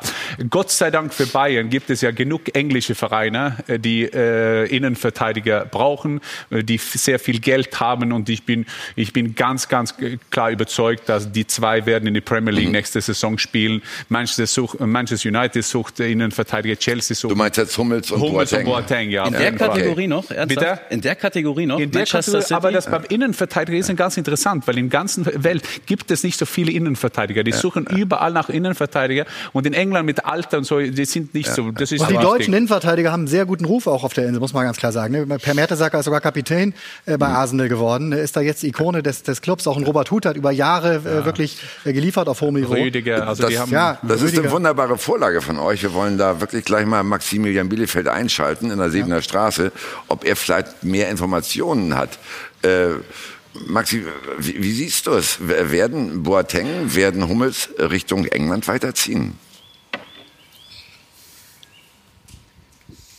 Also erstmal ist ja auch noch nicht ganz, ganz klar, ihr habt das in der Runde ja anklingen lassen, wie die Bayern mit Hernandez und Pavard planen. Also wir wissen alle, Rafinha wird seine Karriere nicht mehr weiterführen beim FC Bayern, heißt also äh, rechts hinter Kimmich gibt es nichts mehr und Kimmich hat seine Ansprüche auf der Sechs ja auch wieder untermauert, heißt, ist Pavard erstmal rechts eingeplant oder innen? Das weiß übrigens Benjamin Pavard selber auch noch nicht und äh, das gleiche gilt für Lucas Hernandez. Man hat seit Bernat weg ist kein äh, Backup mehr für David Alaba auf links, heißt Hernandez wird auch ab und zu mal links ran dürfen. Und wenn man dann Hummels und Boateng abgeben würde, ohne einen weiteren Innenverteidiger zu kaufen, dann hat man dann natürlich noch Süle. Aber wenn äh, Hernandez links ran muss und Pavard rechts, dann wird es auch schon dünn. Also ich glaube, kann mir vorstellen, dass einer von beiden bleibt. Bei Jerome Boateng wissen wir, dass da auch sein Umfeld schon sehr aktiv ist und äh, versucht, ihn bei anderen europäischen Topclubs durchaus unterzubringen. Aber Beide haben eben auch noch keine Ansage wirklich vom FC Bayern bekommen. Wir planen nicht mehr äh, mit euch. Und ähm, ja, es muss jetzt noch geschaut werden, was mit Pavard und Hernandez ist und ob noch ein Rechtsverteidiger geholt wird, wo Kimmich spielen wird nächstes Jahr. Also es gibt noch ein paar Unklarheiten, aber ich gehe ganz schwer davon aus, dass Jerome Boateng auf jeden Fall den FC Bayern verlassen wird. Bei Mats Hummels bin ich mir noch nicht ganz so sicher. So haben es die Kollegen von der Süddeutschen auch geschrieben. Wir warten auf die offizielle Bestätigung. Danke, Maximilian Bielefeld. Aber selbst Uli Hoeneß hat ja von einer Offensive gesprochen, dann reichen Pavard und Hernandez noch nicht aus. Also, wer könnte noch kommen, Lutz? Genau deswegen finde ich das ja auch einen guten Move, dass man sich diese, äh, diese beiden Transfers zuerst eintütet und sich eine gewisse Flexibilität lässt, weil sie eben auf mindestens zwei Positionen äh, einsetzbar sind. Ja, wer kommt da? Das ist dann äh, auch eine Frage des, des Angebots, wer da ist. Also ähm, da sehe ich mich jetzt nicht in der Position, hier irgendwelche Namen wild auf den Tisch äh, zu schmeißen. Aber ich denke, wir können davon ausgehen, dass da noch einiges kommen wird. Darf ich, darf ich noch mal ganz kurz, äh, bevor wir jetzt zu den Offensivspielern kommen, also nach meiner Einschätzung, ich, ich teile das, was der Maximilian da gerade gesagt hat, äh, man kann eigentlich gar nicht beide gehen lassen. Du musst, äh, erstmal finde ich es grundsätzlich, wenn ich äh, ganz nach oben will, muss die Abwehr stehen. Und äh, wir sind Wel Weltmeister geworden, weil, das, weil die beiden zu dem Zeitpunkt die besten Abwehrspieler der Welt waren und wir eine, eine Top-Abwehr hatten damals äh, 2014. Vor fünf Jahren, ne? Das ist fünf Jahre her. Ja, ich, ich sag's ja. Ich wollte nicht sagen, dass das jetzt noch äh, äh, so ist. Ich habe doch nur gesagt. ich wollte, Thank you. Damit habe ich aber auch nicht gesagt, dass es nicht mehr so ist. Guido Buchwald. Ja, Ja, ich, wollte nur, ich wollte nur sagen, dass es grundsätzlich richtig ist, wenn ich Meisterschaften gewinnen will, dass meine Abwehr stehen muss. Da kann ich nicht viele Vereine fangen immer an, ich noch einen Stürmer und noch einen und noch und hinten habe ich die Sollbruchstelle. So viele Tore kann ich vorne nicht schießen, wenn ich hinten nicht stabil bin. Also äh, finde ich es grundsätzlich richtig, dass ich mich äh, um diese Leute kümmere. Beide weggehen lassen halte ich für äh, Wir unmöglich. dürfen aber auch wirklich Niklas, Niklas Süle nicht vergessen. Ne? Der geht gerade Nein, ein bisschen natürlich. unter. Also das ist einer, um den sich äh, zu Recht in meinen Augen in ganz Europa viele große Clubs Mhm. äh, bemüht haben und den auch sehr, sehr viele gerne in den Reihen hätten. Denn die nächsten vier, fünf, Ja. sechs Jahre werden ganz sicher auch in Deutschland, auch in der Nationalmannschaft einem Niklas Süle gehören. Deswegen sehe ich den auch fast gesetzt in der Innenverteidigung äh, zentral und den äh, Pavard, äh, wie Max das auch angesprochen hat, eher auf der Seite. Ne? Als- Aber noch einmal zu Hummels und, und Boateng. Also ähm, das, das sind tolle Spieler gewesen, ja. Das sind verdiente Spieler, gar keine Frage. Aber erst gestern hat man es doch wieder gesehen, wie viel Meter ein Höhler, Freiburgs Höhler, den beiden da abnimmt. Und ich finde eben nicht, dass das, die sind beide 30, das ist heutzutage im Fußball schon ein relativ hohes Alter. Ähm, ich, ich finde, dass es leider nicht mehr reicht. Aber Bayern hat ja dieses Jahr, ein Jahr haben die gesagt, wir spielen auf Verdienste. Robben, Ribéry, Ja. äh, Hummels, Boateng. Das ist das Verdienstjahr. Nächstes Jahr wird es nicht so kommen. Und ich glaube sogar, dass beide gehen können. Wo- Wollen wir mal gucken, was unsere Fans dazu sagen? Äh, denn wir haben einen Mann, der die Meinungen sammelt. Das ist der Mann mit dem untrüglichen Gespür für gestandene Frauen, Ricardo Basile.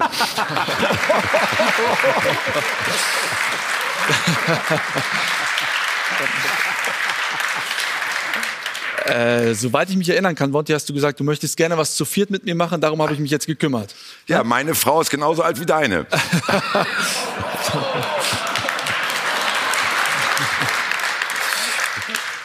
Ja, wir beide mögen ja jetzt beide Wein, dann passt das ja jetzt alles, oder? Vierer-Date entscheide dann ich. Also gucken wir jetzt nochmal auf Lukas Hernandez. Wir haben darüber gesprochen, 80 Millionen Euro.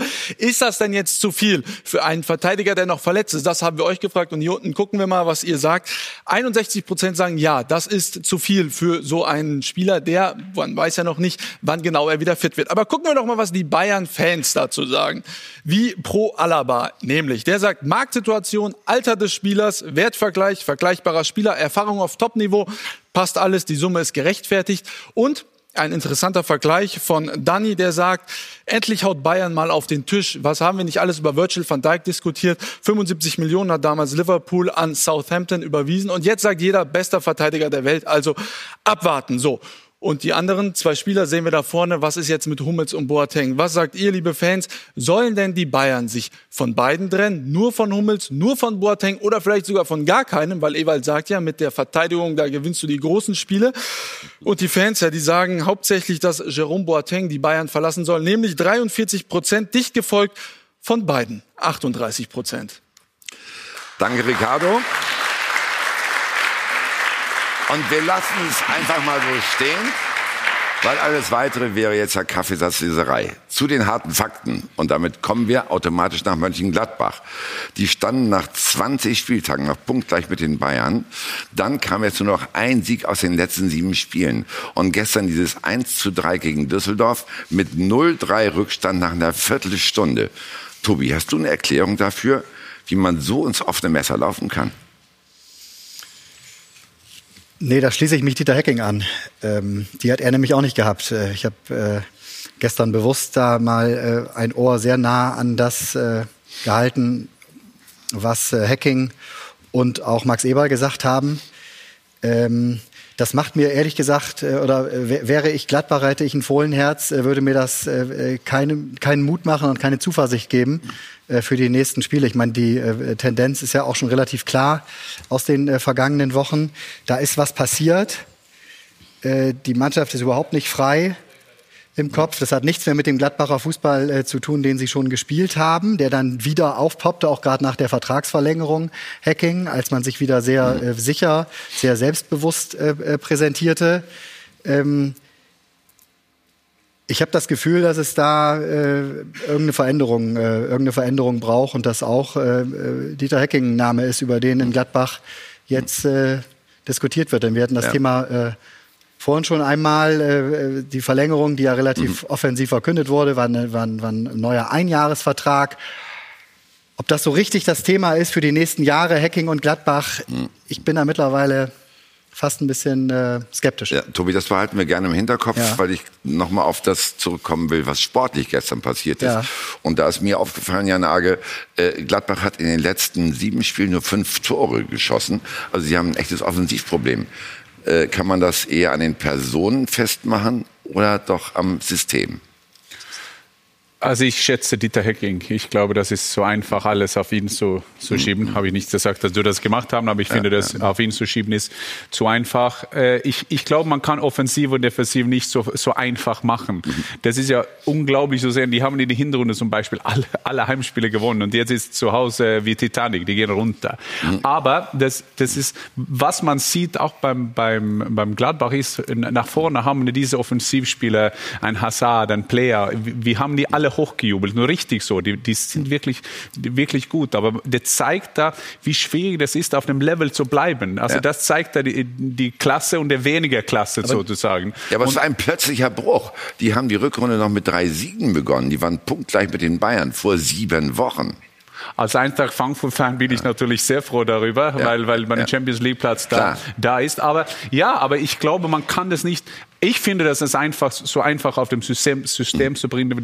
Die, die Spieler, die, die spielen ja nicht. Die haben ja das gleiche, mehr oder weniger gleiche System, als ein bisschen geändert. Mhm. Aber trotzdem, das geht von, von der Einschätzung von dem Spieler. Ich glaube, ein Hazard ist plötzlich runter. Wo, wo ist er? Aber du hast auch gerade Player genannt und ähm, der hat so eingeschlagen zu Saisonbeginn. Ich habe nochmal nachgeschaut, er hat in seinen ersten sieben Pflichtspielen, da waren einige Kurzeinsätze nur dabei, hat er sieben Tore gemacht. Ja. Und er hat im Zentrum gespielt. Ja. Und seit Oktober kommt er nur noch über, über links. Vorne ist Stindel drin und das verstehe ich nicht. Es gab damals noch, oder danach noch ein Spiel gegen Freiburg, glaube ich. Da hat er nochmal vorne drin gespielt, hat er auch ein gleich ein Tor gemacht.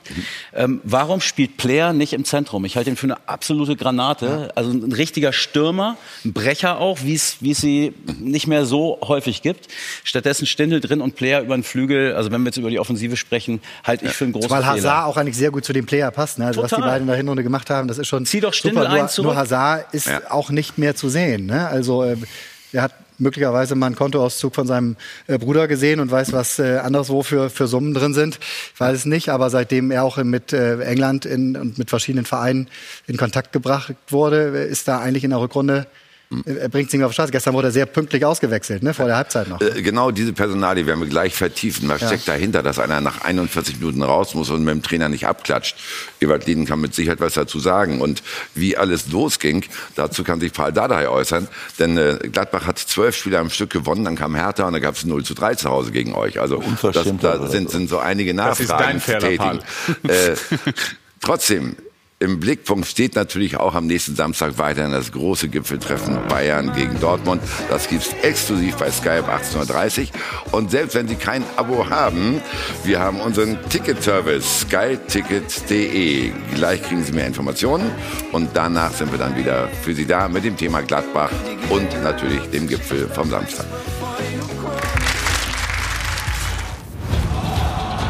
Von Torra, der O2 Fußball Talk. Wir sind zurück und weiter tief drin im Thema Mönchengladbach und der Einwurf in den letzten sieben Spielen. Mit dem 0 zu 3 zu Hause gegen Hertha fing alles an, Paul. Haben Sie da schon festgestellt, dass irgendwas nicht passte beim Gegner? Damals nicht. Ich glaube, damals, wir haben wir haben diesen Moment ausgenutzt, haben dann eine gute Tagesform gehabt. Salomon Kalou ganz schnell hat zu unserer Mannschaft gezeigt, komm, hier geht etwas. Mhm. War ein, ein gutes Spiel von uns. Aber dann habe ich nicht, nicht, nicht so gespürt, das kommt ja. zu einem Riesenbruch. Und danach so sieht aus. Die haben sehr viele, viele Niederlagen. Ja, ja, vor allen Dingen, weil eben Leute nicht mehr funktionieren, die in der Hinrunde halt noch Leistungsträger waren. Ihr habt äh, Hazard schon genannt. Jeweils, der Mann hat in der Vorrunde neun Tore geschossen, genauso viele Vorlagen gegeben, glaube ich. Jetzt null Tore. Ist er zu sehr mit den Avancen beschäftigt, die ihn ereilen? Avancen von anderen Vereinen? Das kann ich nicht beurteilen, aber es, es schaut so ein bisschen so aus. Das ist natürlich das Schicksal von solchen Mannschaften, die noch nicht, äh, die nicht in der Lage sind, äh, solche äh, Spieler zu halten, wenn sie Top-Angebote bekommen. Und dann muss man diese Situation rechtzeitig klären, ähm, damit es nicht zu solchen Situationen kommt. Das ist das eine. Aber das kann ich nicht beurteilen. Das, äh, aber was ich sehe, ist, dass ich denke, dass sie zu wenig Unterschiedsspieler haben. Mhm. Wenn ich äh, äh Dortmund sehe äh, mit, äh, mit Sancho, mit Reus, mit Pulisic, mit Brunn Larsen, äh, mit Philipp, wenn er, wenn er, äh, wenn er auf dem Platz steht, äh, da sind zwei, wenn da zwei, drei verletzt sind, dann haben sie immer noch drei. Äh, wenn Hazard nicht funktioniert und Hermann sitzt auf der Bank, äh, äh, Traoré äh, ist auch in die Jahre gekommen, ist oft verletzt äh, Player, bin ich bei, bei Lutz, das, äh, das ist kein Spieler. Wenn er auf dem Flügel spielt, dann ist er in der Defensivorganisation sicherlich dort eingebunden, aber er geht ja nicht über den Flügel durch und, und bereitet etwas vor und macht, macht die Assists, sondern er zieht nach innen, ist dann ein Spieler mehr und kann Tore machen. Also ich glaube, dass das der ähm, äh, ein Punkt ist, dass sich zu viel auf Hazard konzentriert. Wenn ich zwei, drei von diesen Leuten habe, dann bekommt so ein Spieler auch wieder mehr Freiheit und dann ist, liegt nicht die ganze Last auf ihm. Auch Hoffmann hat, äh, hat in der äh, ähm, äh, Hofmann hat in der, in der Hinrunde äh, eine, äh, eine Top-Runde ja. gespielt und Tore erzielt. Und er hat jetzt auch äh, Probleme. Also ja. Stindl ist sicherlich die Frage, wo, wo, wo, wo gehört er hin? Äh, warum nicht zurückziehen? Dann kann ich Player, aber dann fehlen mir trotzdem noch Leute. Mhm.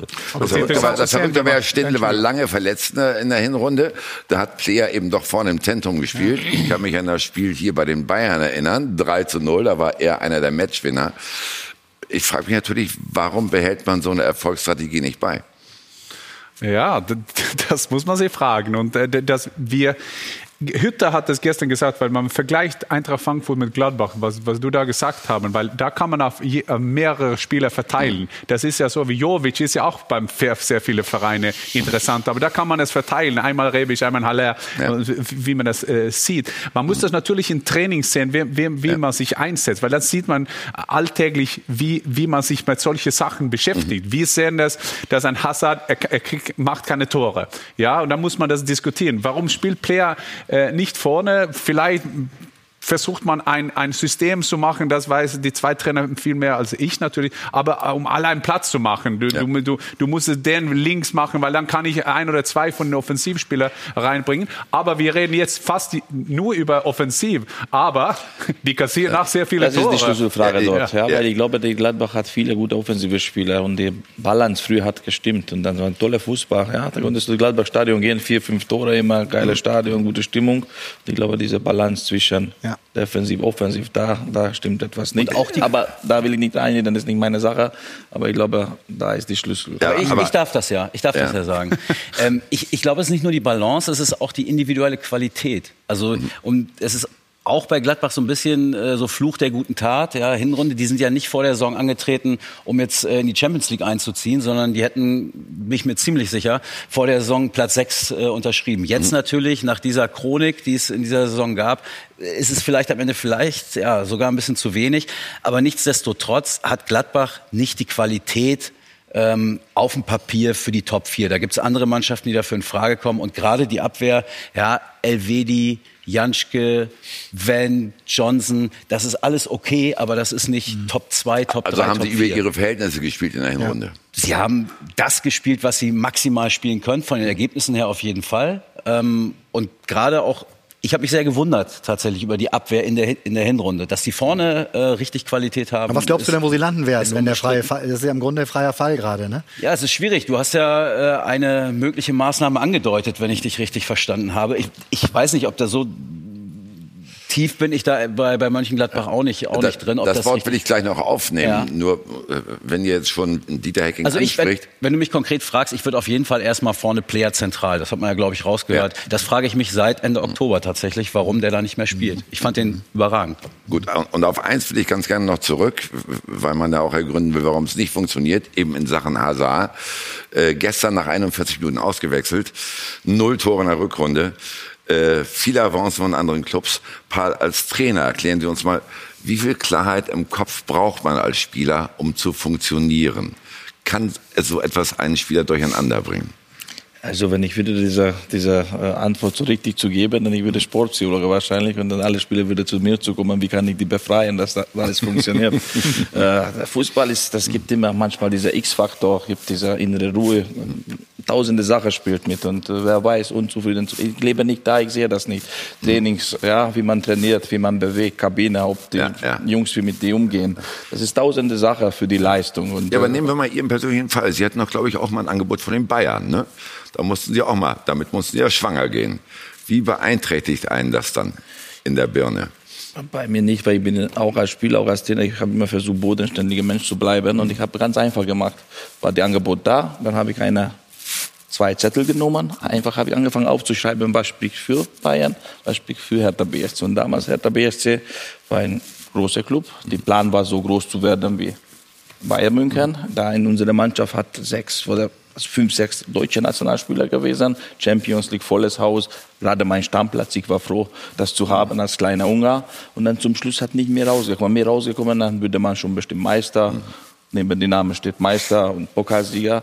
Aber da habe ich mich wohlgefühlt. Und jetzt bin ich auch Trainer von Hertha BSC. Praktisch Entscheidung war nicht schlecht. Ja, und ich bin dafür ein bisschen anderes. Ja, und, und äh, ich habe immer, ich konnte das so zu die, zu die Seite schieben, solche Sachen. Da hat mich nie manipuliert, ob ich jetzt eine große Anerkennung habe oder kleine Anerkennung. Ja, Wichtig ist, die, für mich war immer wichtig, gut zu trainieren und die Trainingsleistung. Und da, da muss man auch schon sehen im Training, ob die Junge funktioniert oder nicht. Aber da tausende Sachen, Berater immer wieder von der Seite, Genau. wer weiß, was er was erzählt. Tausende Sachen sind da. Aber das muss ja interessant für dich sein, weil du hast eine junge, wilde Mannschaft, äh, die Durchschnittsalter von Hertha Berlin sensationell eigentlich und die wohnen in Berlin. Das muss ja eine Herausforderung sein, diese äh, Jungs auf dem Boden zu halten, weil die haben ja auch Sehr Interesse schwierig. für Sehr ja, schwierig. Sehr ja. schwierig, also, weil Ich würde gerne so äh, ein, eine kleine Stadt haben, wo Wochenende gibt nur Kirche und nur die Fußballspiele. Ja? Und dann wird das perfekt.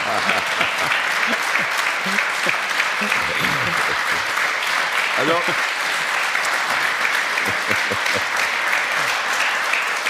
also Paul, dann habe ich natürlich eine Empfehlung an Sie als Ungar, dann müssen Sie Trainer in Schickeswehr werden. Das wäre noch eine Vielleicht Möglichkeit. wer weiß. Ja. Um, um auf die Trainerpersonalie in Gladbach zurückzukommen. Tobi, äh, du hast es ja schon mal eben so ein bisschen angedeutet. Vertrag ist verlängert mit Dieter Hecking, aber nur um ein Jahr. Inwieweit könnten Sie wirklich ins Grübeln kommen, wenn Sie die Champions League nicht erreichen?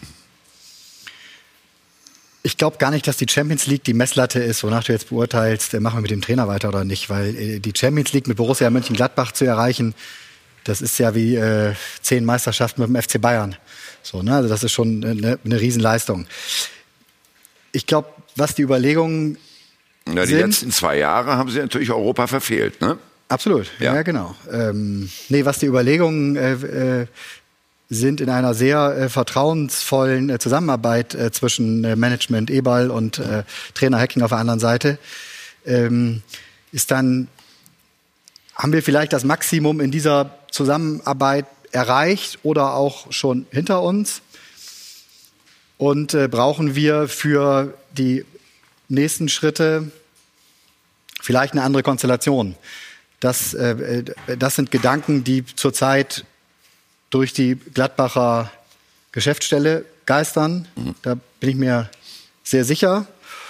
Und ähm, da wird auch im Moment überlegt, was könnten Konstellationen sein ab Sommer, die uns vielleicht aufs nächste Level und die auch vielleicht Borussia Mönchengladbach und den Fußball von Borussia Mönchengladbach nochmal wieder verändern und schwer, äh, sch- schwerer ausrechenbar. Das klingt alles sehr kryptisch. Was könnten denn Konstellationen sein?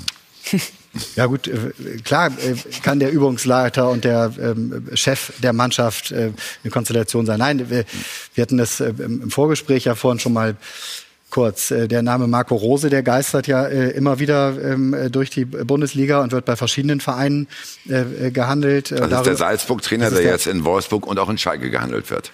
Genau, der unter anderem in Wolfsburg und in Schalke. Bei einem dieser beiden Vereine äh, hat er halt äh, abgesagt mit der Information, dass er sich bereits mit einem anderen Verein einig ist. Also den werden wir nächstes Jahr sehr sicher in der Bundesliga sehen. Mhm. Jetzt könnte man spekulieren, welcher Verein das ist. Äh, an der Stelle bin ich raus, weil da bin ich nicht final äh, äh informiert. Aber ähm, dass der Name auch äh, in der Geschäftsstelle von Borussia Mönchengladbach schon diskutiert wurde, das, äh, das ist so. Ja. Für, für, mich ist es so einfach. Wir, wir, wir waren im Herbst in der Hinrunde, da waren alle, äh, Gladbach haben einen super Offensivspieler, die haben Hazard, die Klasse, alle wollen den Player, einen super Stürmer und bla bla bla. Dann war Dieter Hecking, dann war er ein guter Trainer, weil er die Riesenerfahrung genau. haben. Jetzt äh, läuft es nicht mehr und dann ist er alte Schule. Ja. ja, und äh, wir, wir machen das auch ja. ein bisschen einfacher. Das ist so einfach, ist es nicht. Aber also, es war auch in, in äh, der Erfolgszeit, die du gerade ansprichst, als es um die Vertragsverlängerung gibt, die dann ja erfolgt ist, mhm. um ein Jahr. Auch da gab es diese, wie Tobi sagte, Geister äh, mhm. äh oder ja, das, das geisterte rum diese Diskussion. Ja, ob das so normal ist, ich glaube, sie waren nie so richtig komplett voneinander ja. überzeugt und der Erfolg hat letztlich dann eigentlich die Entscheidung äh, allen Parteien abgenommen. Weil natürlich mit, mit einem Trainer, der in der Phase ja noch um die, um die Meisterschaft mitspielte, ja, es gab ja Fans äh, oder auch äh, Experten, die, die schon dieses Szenario aufgemacht haben, letzter Spieltag Borussia gegen Borussia, 34. Ja. Spieltag geht es um die deutsche Meisterschaft. Mhm. Ähm, da sind wir jetzt ja ganz weit von entfernt. Aber äh, vor allen Dingen, jetzt ist ja die Champions League sogar gefährdet. Und da wollen wir mal hören, was äh, unsere User dazu sagen. Ricardo hat Informationen verspielt Borussia Mönchengladbach die Champions League, denn sie könnten ja heute, wenn die Frankfurter gewinnen, auf Platz 5 abrutschen. Und da ist dann die Frage, ja oder nein und was sagt ihr denn? Und wenn wir da mal drauf schauen, astronomische 84 Prozent sagen nämlich, dass die Gladbacher nicht mehr in die Champions League kommen. Also wird sehr, sehr spannend werden. Aber was sind denn jetzt die Gründe für diesen massiven Leistungsabfall? Das haben wir euch auch gefragt. Und da gucken wir mal auf ein paar einzelne Meinungen. Unter anderem diese hier. Erstens, Dieter Hecking hat keinen Plan B und lässt nur das entschlüsselte System spielen. Zweitens, Gladbach hat zu wenig Mentalitätsspieler, viele Schönwetterspieler. Und drittens, wechselwillige Spieler scheinen in Gedanken schon woanders zu sein, wie hier Hazard. So, und jetzt gucken wir doch mal, was Harry Schütz sagt. Es stimmt in der Mannschaft nicht mehr. Auf dem Platz arbeitet keiner mehr für den anderen. Hazard, haben wir eben schon gehört, ist mit dem Kopf schon ganz woanders. Und es wird spannend sein, ob Dieter Hecking nach dem Sommer hinaus noch Trainer bei Borussia München-Gladbach sein wird. Danke, Ricardo. Und jetzt, Ewald. Ja. Kannst du natürlich dass du mir mal als ehemaliger Trainer der Borussia mal gegenhalten? Ja, also ähm, ich bin froh, dass äh, Jan Arge schon mal was gesagt hat. Ähm, äh, für, für, mich ist das, äh, ähm, der eine oder andere mag wissen, dass ich auch schon mal Trainer war. Du hast ja gerade gesagt. Äh, ähm, und äh, das ist so, eine, so ein Volkssport, äh, sich über den, die, die Position eines Trainers öffentlich zu, zu unterhalten, gerade im Medienbereich. Ich habe ich hab im, im Laufe meiner Jahre besonders aggressive Journalisten ab und zu mal ähm, selbst in Frage gestellt, indem ich äh, gesagt habe bei so einem Treffen, hör mal, ich habe mal mit deinem Chefredakteur gesprochen, ähm, äh, der scheint nicht mehr so ganz zufrieden. Der hat, ich habe gesehen, wie er mit jemandem anderen gesprochen hat. Ne? Ja, der ist der aschfahl geworden, äh, hat fast einen Nervenzusammenbruch gekriegt. äh, und ja, wieso? Äh, äh, weißt du mehr? Ich sage, nein, ich weiß nicht mehr, aber ich weiß nur, dass du das mal verdient hast, äh, dass, dass du dich auch mal selbst in Frage stellst, weil du dauernd unsere Trainer in Frage stellst. So, aber jetzt kommen wir auf den Punkt. nein, das ist für mich ein wichtiger. Nein, Moment. Bei allem, bei allem, bei allem Respekt, äh, ich weiß, ich bin auch nicht naiv, dass wir Trainer äh, immer im Rampenlicht stehen, aber ich finde es respektlos, dass man einfach so hier sagt, naja, über den muss man nachdenken, den muss man wegschicken. Ich habe mit Dieter zusammengespielt. Dieter war ein toller Spieler. Ja, wer sagt denn, den muss man wegschicken? Moment. Keiner, oder? Da Moment. Müssen wir, müssen, müssen wir ja, du hast gesagt, äh, also das, da muss man drüber nachdenken. Nicht nur, dass du das gehört hast, sondern du würdest das auch machen. Also ich, ich habe mit Dieter zusammengespielt. Dieter ist ein super Spieler gewesen, aber heute glaube ich nicht, dass er da Mannschaft noch helfen kann auf dem Flügel. Und ich glaube, dass er, ähm, äh, jeder Trainer braucht Top-Spieler. Man kann nicht alles nur am Trainer festmachen. Wir sind hier in einem Ergebnisland. Das, äh, das hätte ich, hätte ich äh, vorhin wollte ich das schon mal sagen. Äh, Bayern, Dortmund gewinnt, Friede, Freude, Eierkuchen. Bayern, obwohl sie gut spielen, verlieren. Alles ist schlimm. Äh, so, ich denke einfach, dass wir, dass wir äh, wissen müssen, dass jeder gute Trainer eben auch eine gute Mannschaft braucht. Und da hapert hapert es für mich. Ich bin Ja. bei dir im Abwehrbereich, glaube ich, dass da Renovierungsbedarf besteht. Sie haben für mich mit Elvedi und Ginter zwei richtig gute Innenverteidiger, aber auf den Außen auch, auch Schnelligkeit, aber auf den Außenverteidigerpositionen, defensives Mittelfeld, äh, die gesamte Konstruktion äh, der gesamten Mannschaft im Defensivbereich spielt eine Rolle, aber ich bleibe dabei, ich muss auch mehr Unterschiedsspieler haben äh, am Ende des Tages. Und das ist nicht immer nur eine, eine Sache des Trainers. Das ist, ein, es ist zu einfach, äh, immer zu sagen, jetzt, jetzt schicken wir mal den Trainer weg äh, und danach läuft es. Ähm, das kann ich, da kann ich dann drüber nachdenken, wenn ich auf, eine- auf eine Mannschaft gucke und sage, Moment mal, das ist ja eine Mannschaft, die, die muss ja ganz oben spielen. Äh, was holt der Trainer aus der Mannschaft raus? Das sehe ich in dem Fall nicht. Also, Ewald Dien hat es eingeordnet. Ewald Dien hat es eingeordnet und am Ende der Saison werden wir sehen, ob die Kaffeesatzleserei von Tobias Holtkamp zurecht geschehen ist. Kaffeesatzleserei. Jetzt schauen wir mal, jetzt schauen wir mal auf die Hertha. Paul Dada ist ja auch da. Gestern, und, und toll, dass Sie gekommen sind, Paul. Gestern dieses 0 zu 5 gegen Leipzig. Zu mir war angeboten, das muss ich nicht kommen, habe ich gesagt, doch komme ich. ja, ja, genau. ganz, ganz toll, ja. Und das, find- aber Jörg, ich finde das, bevor ihr euer Gespräch, ich finde das so toll, dass, dass er kommt. Ja. Weil die dumme Trainer, die dumme Sportdirektoren, die sagen, geh hin, nur wenn du gewinnst. Das zeigt der Respekt, wenn du kommst, wenn du 0-5 verlierst. Ja. Das zeigt Stärke von einem Trainer und das möchte, möchte ich sagen. Weil das ist der dümmste, was ich sehe. Und übrigens auch besser für die Ruhe, weil heute hätte ich da gewesen. Wer weiß, was hätte noch da passiert nach der fünften Niederlage. Und deswegen ist besser ein bisschen Abstand. Am Dienstag können wir mit den Jungs reden Genau, und dann, genau. dann wird besser. Aber um das, äh, aufs Ergebnis zu kommen, äh, habt ihr euch nicht wirklich sogar mit den eigenen Waffen schlagen lassen? Ausgekontert im Stadion des Gegners?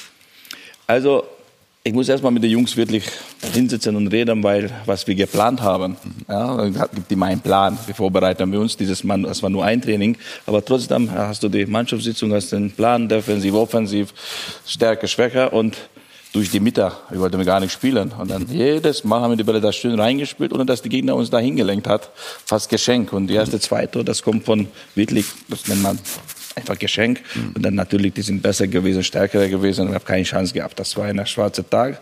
Und äh, trotzdem nach Analyse und äh, die Gegner hat mehr gelaufen wie wir. Da gibt es schon Zeichen, wo man auch mit der Mannschaft reden muss. Ja, und ich bin auch ein Trainer, dass ich ehrlicher Dialog führen mit der Mannschaft. Ja, bei mir können sie auch Meinung sagen. Ich äh, akzeptiere oder sage ich etwas dazu und dann bin ich gespannt, wie die Mannschaft reagiert. Erstmal. Ich will das hören. Von jeder Einzelne gemeinsam einen schönen Dialog zu führen. Äh, Jetzt steht auf dem Papier Platz 10, sieben Punkte Abstand zu den guten Plätzen. Kann Hertha Europa jetzt erstmal abschreiben? Also ich habe schon letzte Woche vor dem Leipzig-Spiel gesagt, eigentlich ja, sage ich warum. Mathematisch haben wir die Chance, ja, wenn wir noch sieben Spiele gewinnen, dann ist wunderbar, ja, dann, dann äh, können wir das schaffen, aber das ist nicht realistisch. Hertha BSC, die letzte Zeit, wir haben noch nie geschafft, dreimal hintereinander gewinnen. Warum soll ich hier Mist erzählen? Bleibe ich realistisch, ja, unser Ziel war, vier Spiele noch zu gewinnen. Jetzt haben wir sieben Spiele, davon vier wird auch nicht einfach, aber versuchen wir dran zu bleiben. Und dafür müssen wir jetzt die Mannschaft ein bisschen aufbauen, aber die Klatscher ist nicht schlecht, sage ich warum, weil wir sind genau bei dieser Niemandsland und ich habe Donnerstag, Freitag, ich habe schon einige Spieler, ja, wörtlich ja, ein bisschen gepiekt, habe gesagt, das ist nicht in Ordnung heute, wie du dich präsentierst, auch in die Kabine. Das war ein Tick zu, zu von Stimmung her, Tick zu locker. Ja, das, diese letzte Spannung war nicht da. Dann habe ich gedacht, vielleicht die Nationalreise, wir sind nicht noch gemeinsam zusammen. Dann auch äh, während des Spieltags beim Mittagessen, das war auch in die Kabine vor dem Spiel, hat man diese, diese Zeichen gespürt. Und dann kommt so ein Spiel. Und dann vielleicht, das ist ein guter, guter, guter kalter Duscher und das muss man jetzt positiv ausnutzen, ja, für die Motivation, für die, für die nächste Spiel. Gut, dass Sie das als Trainer so sehen und dann auch wirklich nach vorne schauen und Lehren draus ziehen. Ihr Kollege von gestern ist uns jetzt live zugeschaltet. Herzlich willkommen hier bei uns in der Sendung, der Trainer von RB Leipzig, Ralf Rangnick. Moin, moin.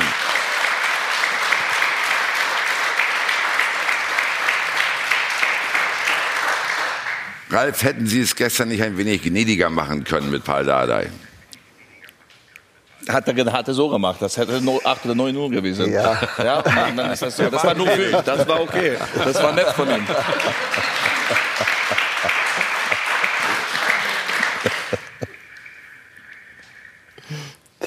Ja, ich glaube, die Mannschaft hatte gestern einfach äh, nach den bisherigen Heimspielen dieses Jahr wirklich äh, richtig äh, Lust darauf, endlich den ersten Heimsieg einzufahren. Und äh, ich glaube wirklich, dass sie vielleicht erst so in den letzten 15 Minuten ein bisschen vom Gas sind, weil wir ja am, am, Donnerstag, am Dienstag schon wieder im Pokal unterwegs sind. Aber die ersten 70, 75 Minuten haben wir gestern wirklich äh, fast wie aus einem Guss gespielt. Hm.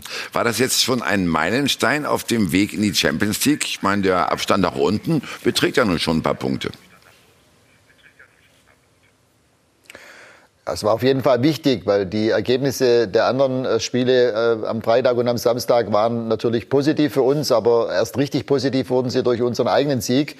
Äh, ich würde es jetzt noch nicht als Meilenstein bezeichnen, aber schon ein wichtiger Schritt. Äh, am Samstag kommt äh, das nächste ganz wichtige Spiel in Leverkusen, auch gegen den direkten Konkurrenten und äh, zwei Wochen später dann oder ein, ja, eine Woche später gegen Wolfsburg zu Hause, dann in Gladbach. Also das sind schon, das sind dann schon richtungsweisende Spiele für uns. Und inwieweit ist es jetzt hilfreich, auch die augenblickliche Tabellenkonstellation schon mit dem Abstand nach unten, um die Planung für die nächste Saison schon äh, jetzt aufzunehmen, also frühzeitiger aufzunehmen? Ja, das hat eigentlich nicht wirklich Einfluss darauf. Äh, unsere Mannschaft steht in großen Zügen. Äh, wir werden maximal auf drei, vielleicht vier Positionen was machen müssen. Und ähm, da haben wir die Spieler im Auge. Das ist eigentlich auch unabhängig davon, ob wir äh, jetzt Champions League oder Euroleague spielen. Mhm. Äh, aber klar, das große Ziel ist, wir wollen unbedingt nächstes Jahr in der Champions League wieder mit dabei sein. Und äh, dafür werden wir alles investieren jetzt in den letzten sieben Wochen.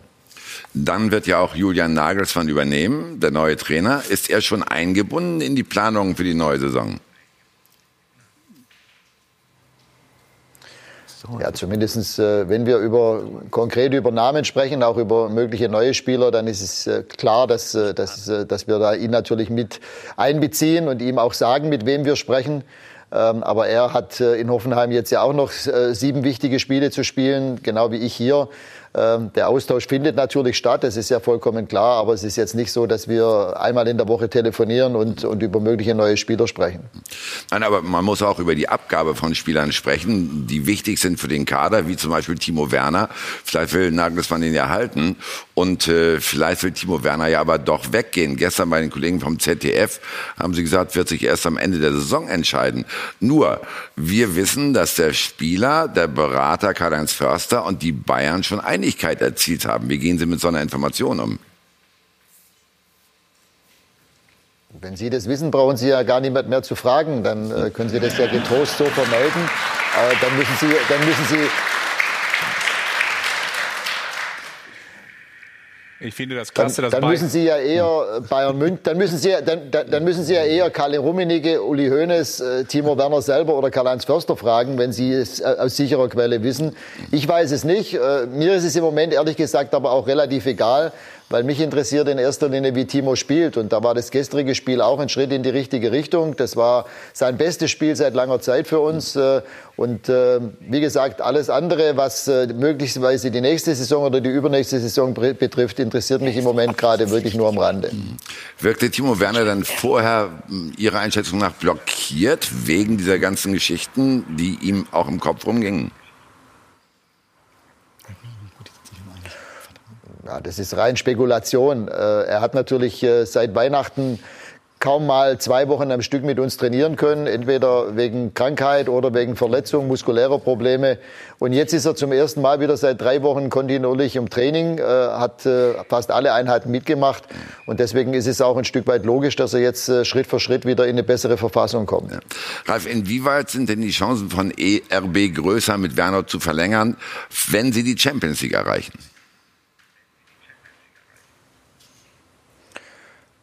Ja, Sie haben ja gerade eben zu mir gesagt, das ist ja eh schon alles klar. Dann ist es ja egal, ob dahingehend, ob wir die Champions League erreichen oder nicht. Ähm, ich, ich, äh, ich, glaube nicht, ich glaube nicht, dass es Einfluss hat, aber grundsätzlich ist es natürlich klar, dass wir als Verein, wenn wir es tatsächlich schaffen würden, jetzt äh, zum zweiten Mal in drei Jahren Bundesliga uns für die Champions League zu qualifizieren, dass uns das natürlich nochmal zusätzlich Attraktivität verleiht. Ähm, aber nochmal, am Ende es ist Timos Entscheidung. Ähm, wir haben uns klar positioniert, dass es für uns nicht äh, in Frage kommt, in ein letztes Vertragsjahr mit ihm zu gehen. Das brauchen wir auch nicht nochmal wiederholen. Das weiß Timo, das weiß auch äh, Karl-Heinz Förster. Und das wissen auch ganz egal welcher Verein, der ihn gerne holen möchte bis 2020, dass wir das so nicht äh, haben wollen. Gut, dann steht einfach fest, wenn der Spieler unbedingt weg will, dann muss der neue Verein schon richtig Geld in die Hand nehmen, oder? Ja, meine, es gibt ja sowas wie eine Einschätzung eines Marktwertes und äh, welche Summen da gerade spekulativ gehandelt werden bzw. bezahlt werden, äh, das wissen Sie selber auch. Äh, Bayern hat jetzt einen Spieler verpflichtet von Atletico Madrid, einen Abwehrspieler für 80 Millionen.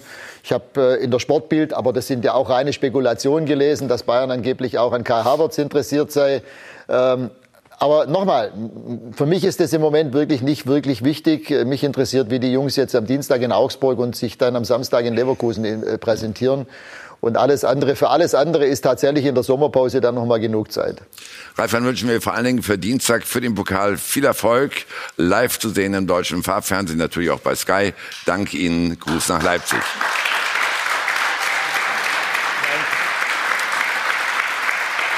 Tja,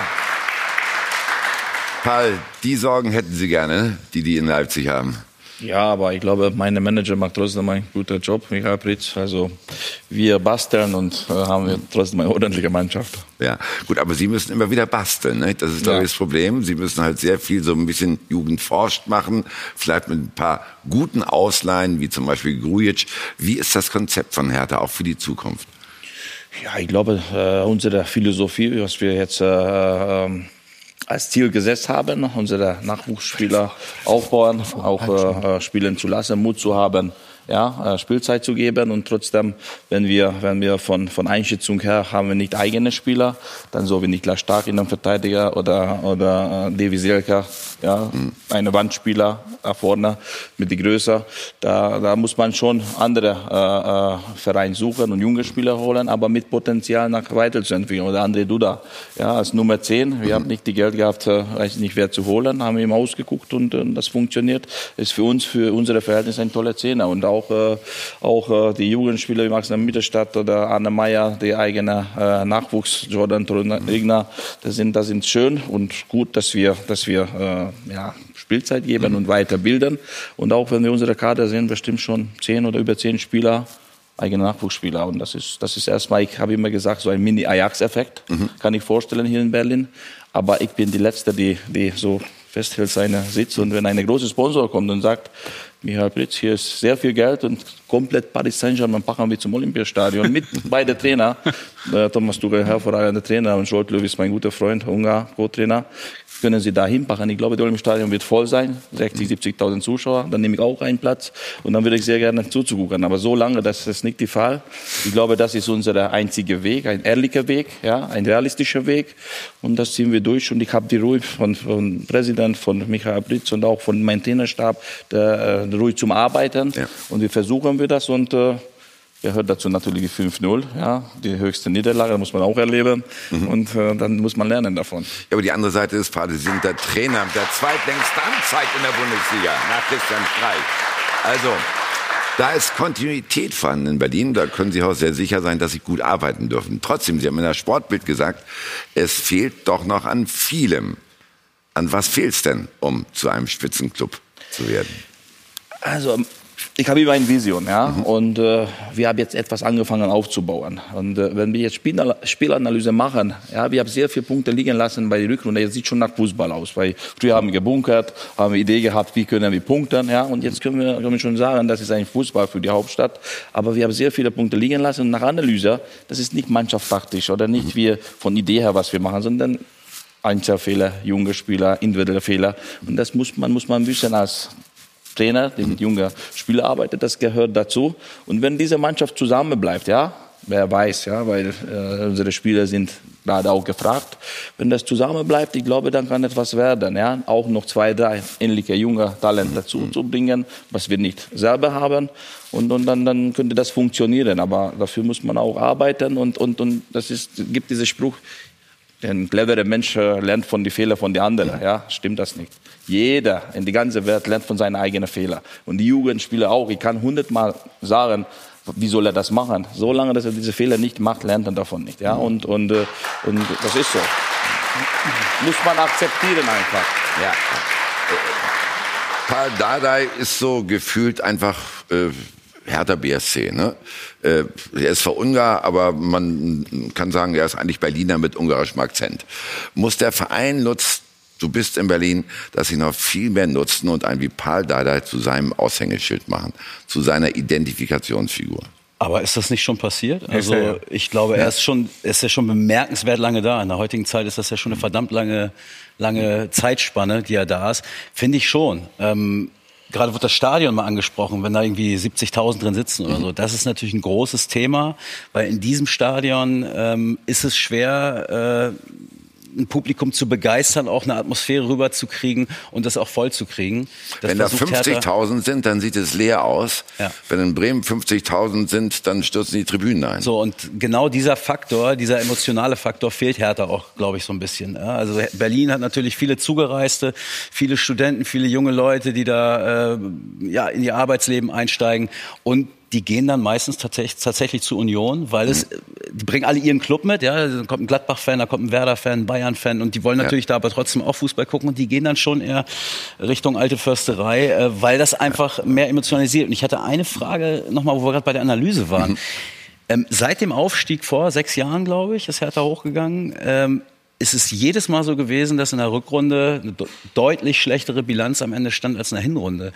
Habt ihr da irgendeine eine Lösung? Also ich, ich mag Zahlen sehr gerne und Statistiken, ähm, aber ich, ich kann mir da keinen Reim drauf machen. Das kann auch kein Zufall mehr sein. Dass es jedes Mal wirklich wieder im Frühjahr runtergeht. Klimatisch bedingt bestimmt.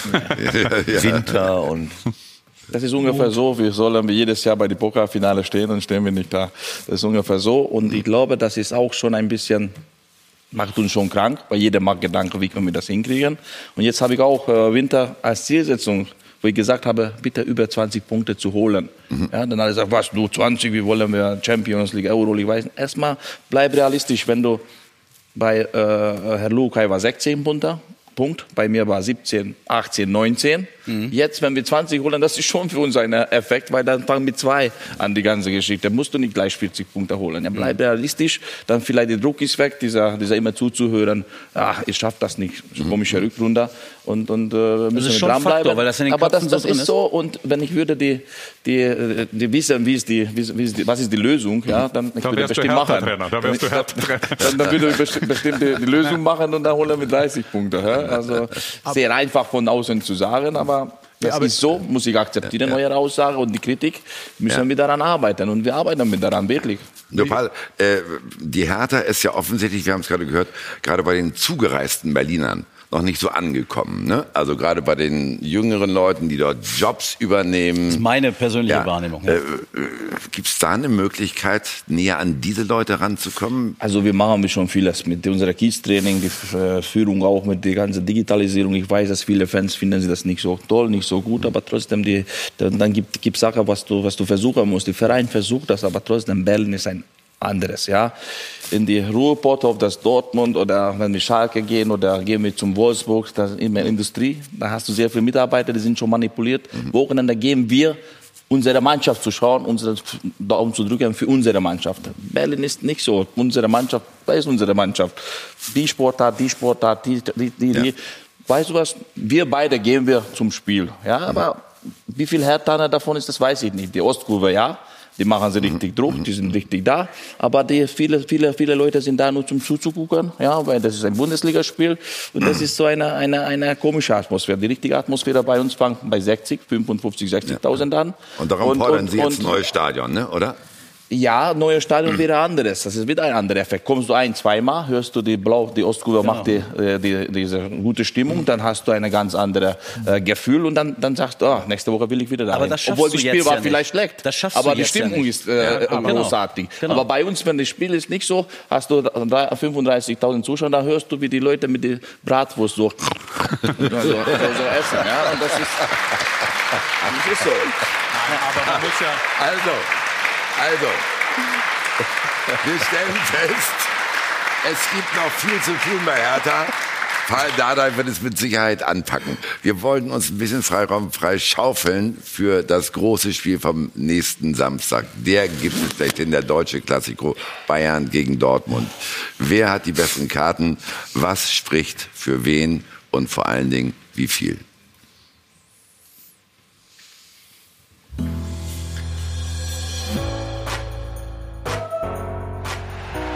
Noch sechs Tage bis zum Showdown. Der Countdown läuft. Entscheidet sich in München. Nächste Woche schon die Meisterschaft. Ein vorentscheidendes Spiel. Ich will jetzt nicht sagen das Entscheidende. Sollten die Dortmunder gewinnen, finde ich, ist schon das Momentum klar auf der Seite des BVB. Wer hat die bessere Form?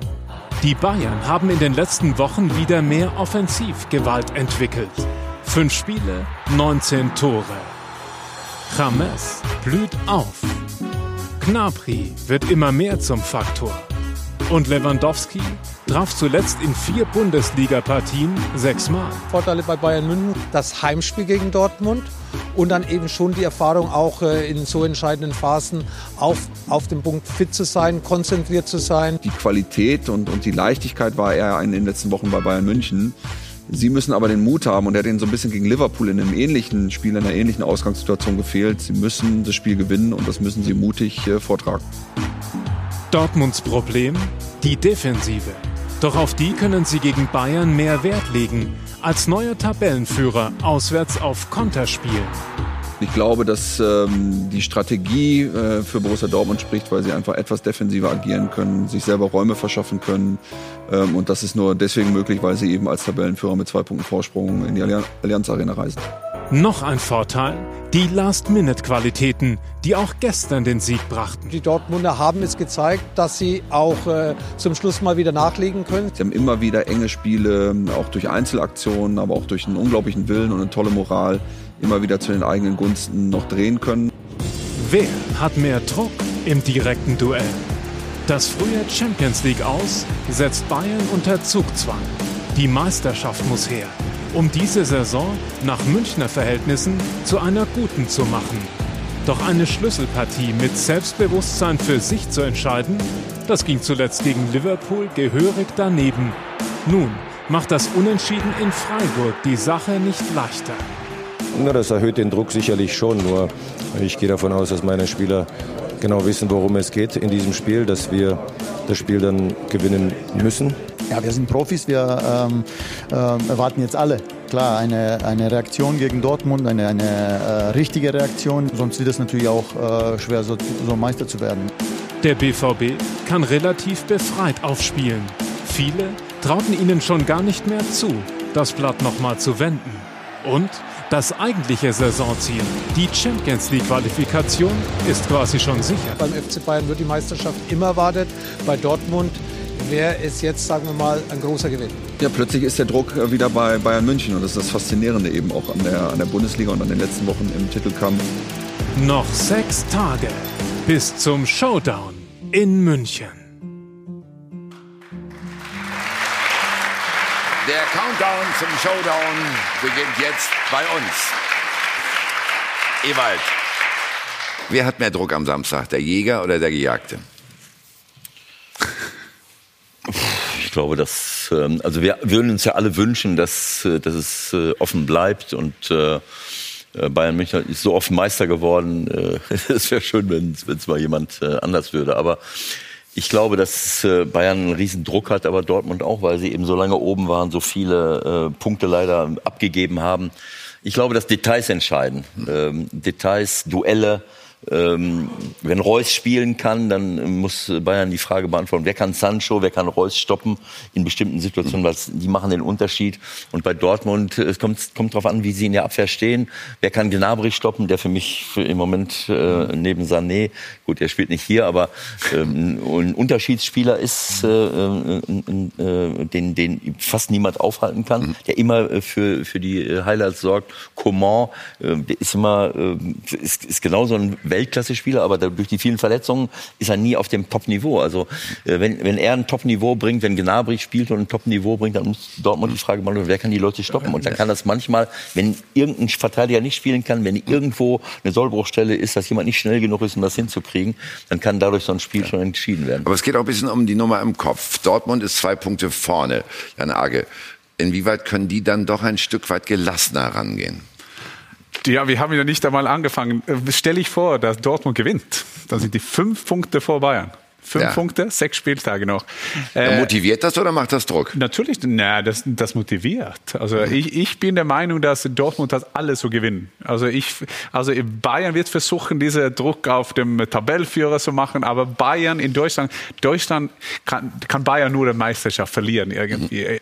Aber ich finde das als neutrale Zuschauer, äh, das ist eine fantastische Werbung für deutschen Fußball. Gestern, also mir ist ja eigentlich egal, aber das Einssein in Freiburg macht das alles offen. Stellt euch vor, für den deutschen Fußball um ganzen Welt, 200 Länder wird das Spiel live zeigen, einen direkten Duell in Allianz Arena, zwei verschiedene Mannschaften mit jünger Wilden und dann die etablierten Männer, die haben da letztes Jahr bekommen auf einem Vertrag, Robert Ribéry oder wie die alle heißen und jetzt kommt ein Generationswechsel. Was machen die in dieser Saison? Äh, Ich bin der Meinung von er, weil auch diese z- kleine Duellen und, und Reus ist ja so einer. Lewandowski auch. Lewandowski sagt man, ja, er hat dieses Jahr nicht so eine gute Saison. Er hat nur 19 Tore und letztes Jahr war er auch nicht so gut. Dann hat er 30. Also die zwei, diese Kleinigkeiten, wie es das Spiel entscheiden und äh, man freut sich natürlich wahnsinnig. Ja, ihr wollt euch alle nicht so festlegen, ne? Da frage ich mal die Journalisten. Die sind ja immer bekannt für klare Kante. Also, wer- wer ist, wer ist Kaffeesatzleserei und jetzt klare Kante. Auch Ja, klar. Ja. Meiste Druck Bayern. Also, meiste Druck Bayern, sagt Jan Age. Ja. Äh, Sag ich nein, Tobi, komm, dann mache ja. ich. Willst du zuerst? Ja, okay. Ich sage, äh, Meister, äh, den meisten Druck hat Bayern, sage ich klar nein, weil die so viel schon in dieser Saison erlebt haben. Also so eine Hinrunde haben die ja gefühlt seit, weiß ich nicht, 15, 20 Jahren wahrscheinlich nicht gehabt, was da alles los war. Ich persönlich hatte sie auch schon abgeschrieben zu dem Zeitpunkt. Mich haben die sehr beeindruckt mit der Serie, die sie dann nach dem Spiel gegen Dortmund äh, dann tatsächlich auch hingelegt haben und dann gerade auch zu Beginn der, der Rückrunde. Insofern glaube ich gar nicht, dass der Druck so hoch ist. Und Hast du noch das Spiel nicht gestern gesehen? doch, wollte ich gerade sagen. Ja. Wollte ich gerade sagen. Ich habe es ja vorhin auch schon gesagt, ich verstehe die Reaktion nicht. Wenn ich jetzt Salihamidzic höre, wir müssen eine Reaktion zeigen, da denke ich ja, die haben 0,5 auf den Arsch gekriegt in Freiburg. Ja? Also das passt für mich zu der Leistung nicht. Ich verstehe diese Äußerung nicht. Ich glaube auch, dass es intern äh, äh, anders, anders diskutiert wird. Und nochmal sowieso diese, men- dieser mentale Aspekt oder diese Drucksituation, was die Tabelle angeht, was die Konstellation und die Ausgangslage angeht. Ich glaube, dass sie in diesem speziellen Spiel Bayern gegen Dortmund überhaupt keine Rolle spielt, weil da gehst du auf den Platz und willst diesen Gegner bezwingen. Und das wäre genauso, wenn der fünfte äh, gegen den siebten spielt, in dem Fall Bayern gegen Dortmund, oder der erste gegen zweite. aber der Kopf- ja, du Aber kommst da, glaubst ich du, dass Uli Hoeneß, glaub, glaubst du, dass Uli Hoeneß, dass er geht zum Kovac, der Hoeneß geht zum Kovac und sagt, Jungs, du hast es ganz gut gemacht, die Saison. Du war weit hinten, aber heute hast du gegen Dortmund verlieren. Das kann man machen. Das, das geht schon in der Allianz Arena. Also, das ist ja nicht so. Da, dieser Druck auf Bayern ist ja immer da, den Meister zu werden. Na Nach klar. dem Liverpool-Spiel und so weiter und so weiter. Und Dortmund für die, die haben eine hervorragende Saison gehabt. Die haben ein Spiel entwickelt, die haben Sancho als Superstar gemacht. Die haben ja schon die Ziele erreicht. Aber wenn du Saison. neun Punkte vorne bist Ja, zwischendurch. das, hat, das haben wir ja vergessen. Ge- Jetzt freuen wir uns, dass sie zwei Punkte vorne sind. So sind ja die Leute. Das haben wir jetzt vergessen. Tobi, glaube, wer ist in Vorhand, um im, im Skat-Jargon zu reden? Ganz klar gelb-schwarz. Bayern hatte Dortmund am Boden wieder, nachdem sie so weit oben auffahren. Die haben ja die ersten Runden, wenn es auf den Boxkampf mal, die haben die ersten Runden äh, spektakulär äh, zugeschlagen. Hatten die Bayern wirklich äh, super im Griff. So, dann haben die Bayern zurückgeschlagen. Dortmund war am Boden, war für viele fast schon kurz vor finaler K.O. So, jetzt sind sie gestern, ist einfach so verrückt, die letzten Minuten. Und durch eben das, was die Bayern da selbst äh, zugetan haben, durch ihre Aussagen, durch diese Nervosität. Dortmund steht wieder und ich glaube, äh, sie nutzen das aus. Ihnen kommt auch zugute, dass das Spiel in, äh, München stattfindet. Ich bin sehr gespannt, welche Taktik äh, äh, Kovac wählen wird. Normalerweise muss er selbstbewusst auftreten und muss zu Hause, äh, äh, jetzt sind wir wieder beim Anspruch, äh, muss den Anspruch Muss haben. er muss gewinnen. Ja, aber, aber Genau. du musst schon zu Hause zeigen, dass du äh, Fußball spielst, dass, Müssen, du, dass, müssen, du, dass müssen. du nach vorne ich glaube, spielst. dieses Spiel hat einen Finaleffekt und das zählt Ja. danach der Ergebnis in dieses Spiel. Wie man gut spielt, schlecht spielt, Glück, Back. Ende des Spiels interessiert kein Mensch, denke ich. Ja, und dann muss man, muss man nicht hingehen, nach, also gegen Dortmund so offen spielen, dann wir irgendwie 5-0, dann kriegst du drei Stück. Also ich glaube, er muss gewinnen. Und was, reicht. was denkst du, dass es eher hinten sehr kompakt sein wird, was die Bayern machen? Ich finde, die Bayern in dieser Woche wird auch äh, frisch sein, ja, alle top motiviert. Und bei diesem Finale-Effekt rechne mal die Bayern-Spieler, wie viel Finale haben gespielt haben, was die das alles stimmt, gemacht genau. haben. Und das war eben Bayern sein Stärker. Finale-Effekt und da die Maximum zu holen. Und ich glaube, da deswegen, die sind die Favorit für mich. Äh, Paul, was wird dann wichtiger? Äh, die bessere Taktik, die bessere Strategie, das bessere System oder das stabilere Nervenkostüm? Jetzt lachst du und Ja. lacht das war ganz Deutschland über mich, die Tagesform. Tagesform. Ja. Ja, genau. Nee, nee, das, das ist sehr schlüssig. Das ist sehr schlüssig. Ja.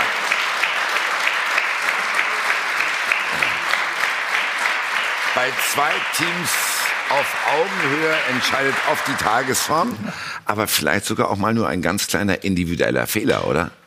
Das ist auch Tagesform. Das ist auch Tagesform. Ja. Hat er recht. Hat er recht. Und vergessen wir die Psyche nicht. Ne? Ich glaube, das ist ganz wichtig. Das ist ja vorhin schon angesprochen. Metzer, oder Christoph Metzer hat ja viele schöne Sachen gesagt. Ähm, wer kann was verlieren?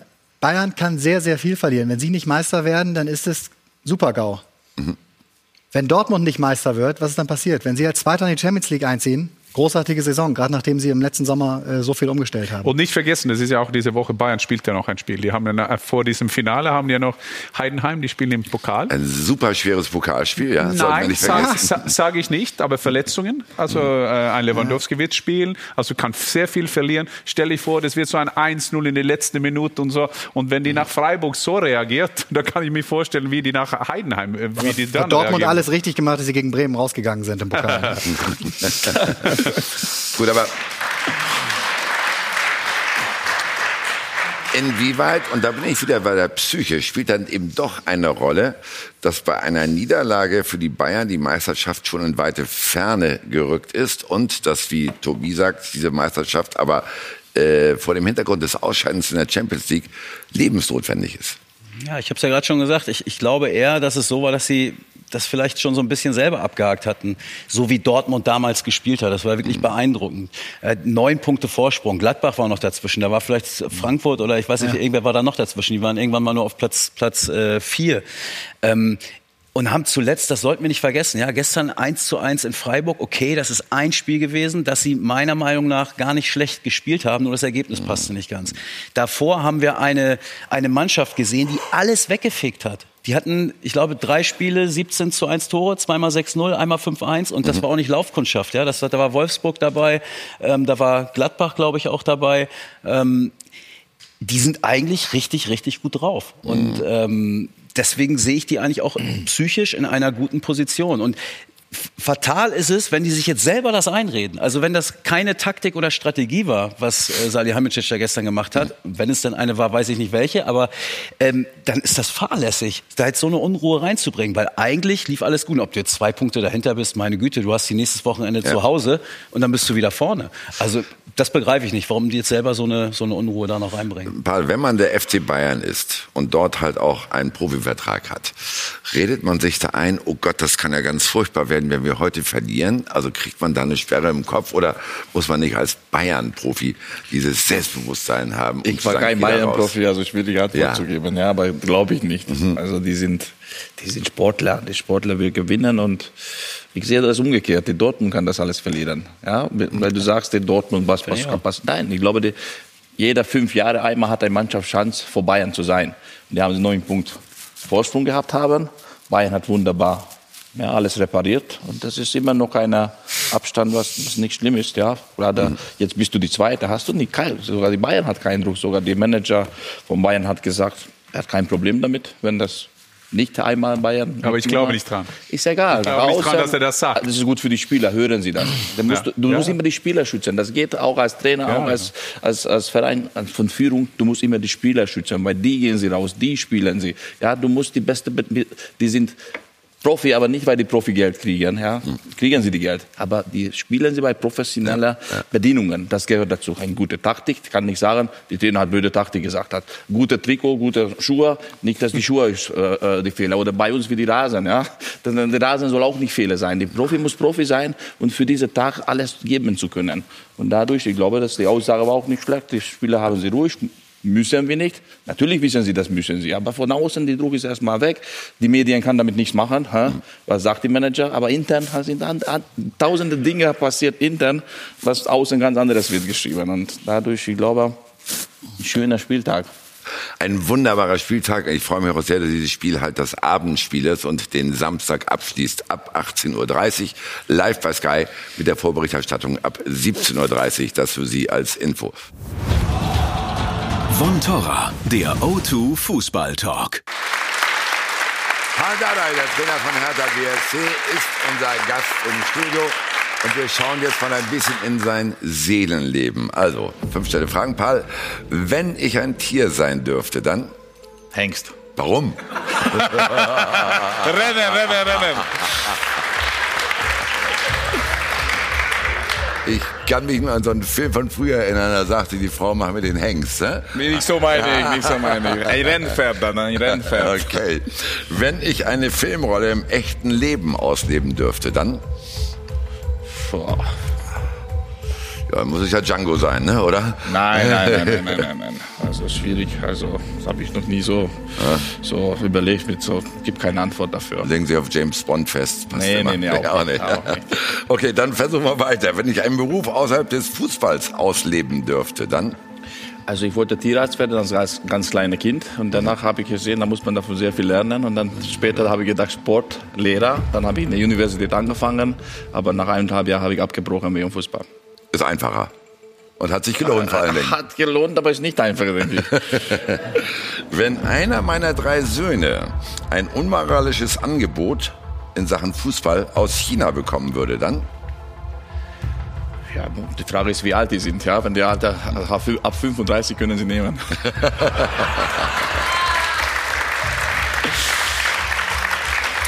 Heiko ist 19, spielt bei seinem Vater in der Mannschaft. Ist das eigentlich ein Problem, mit dem Sohn in der eigenen Mannschaft umzugehen?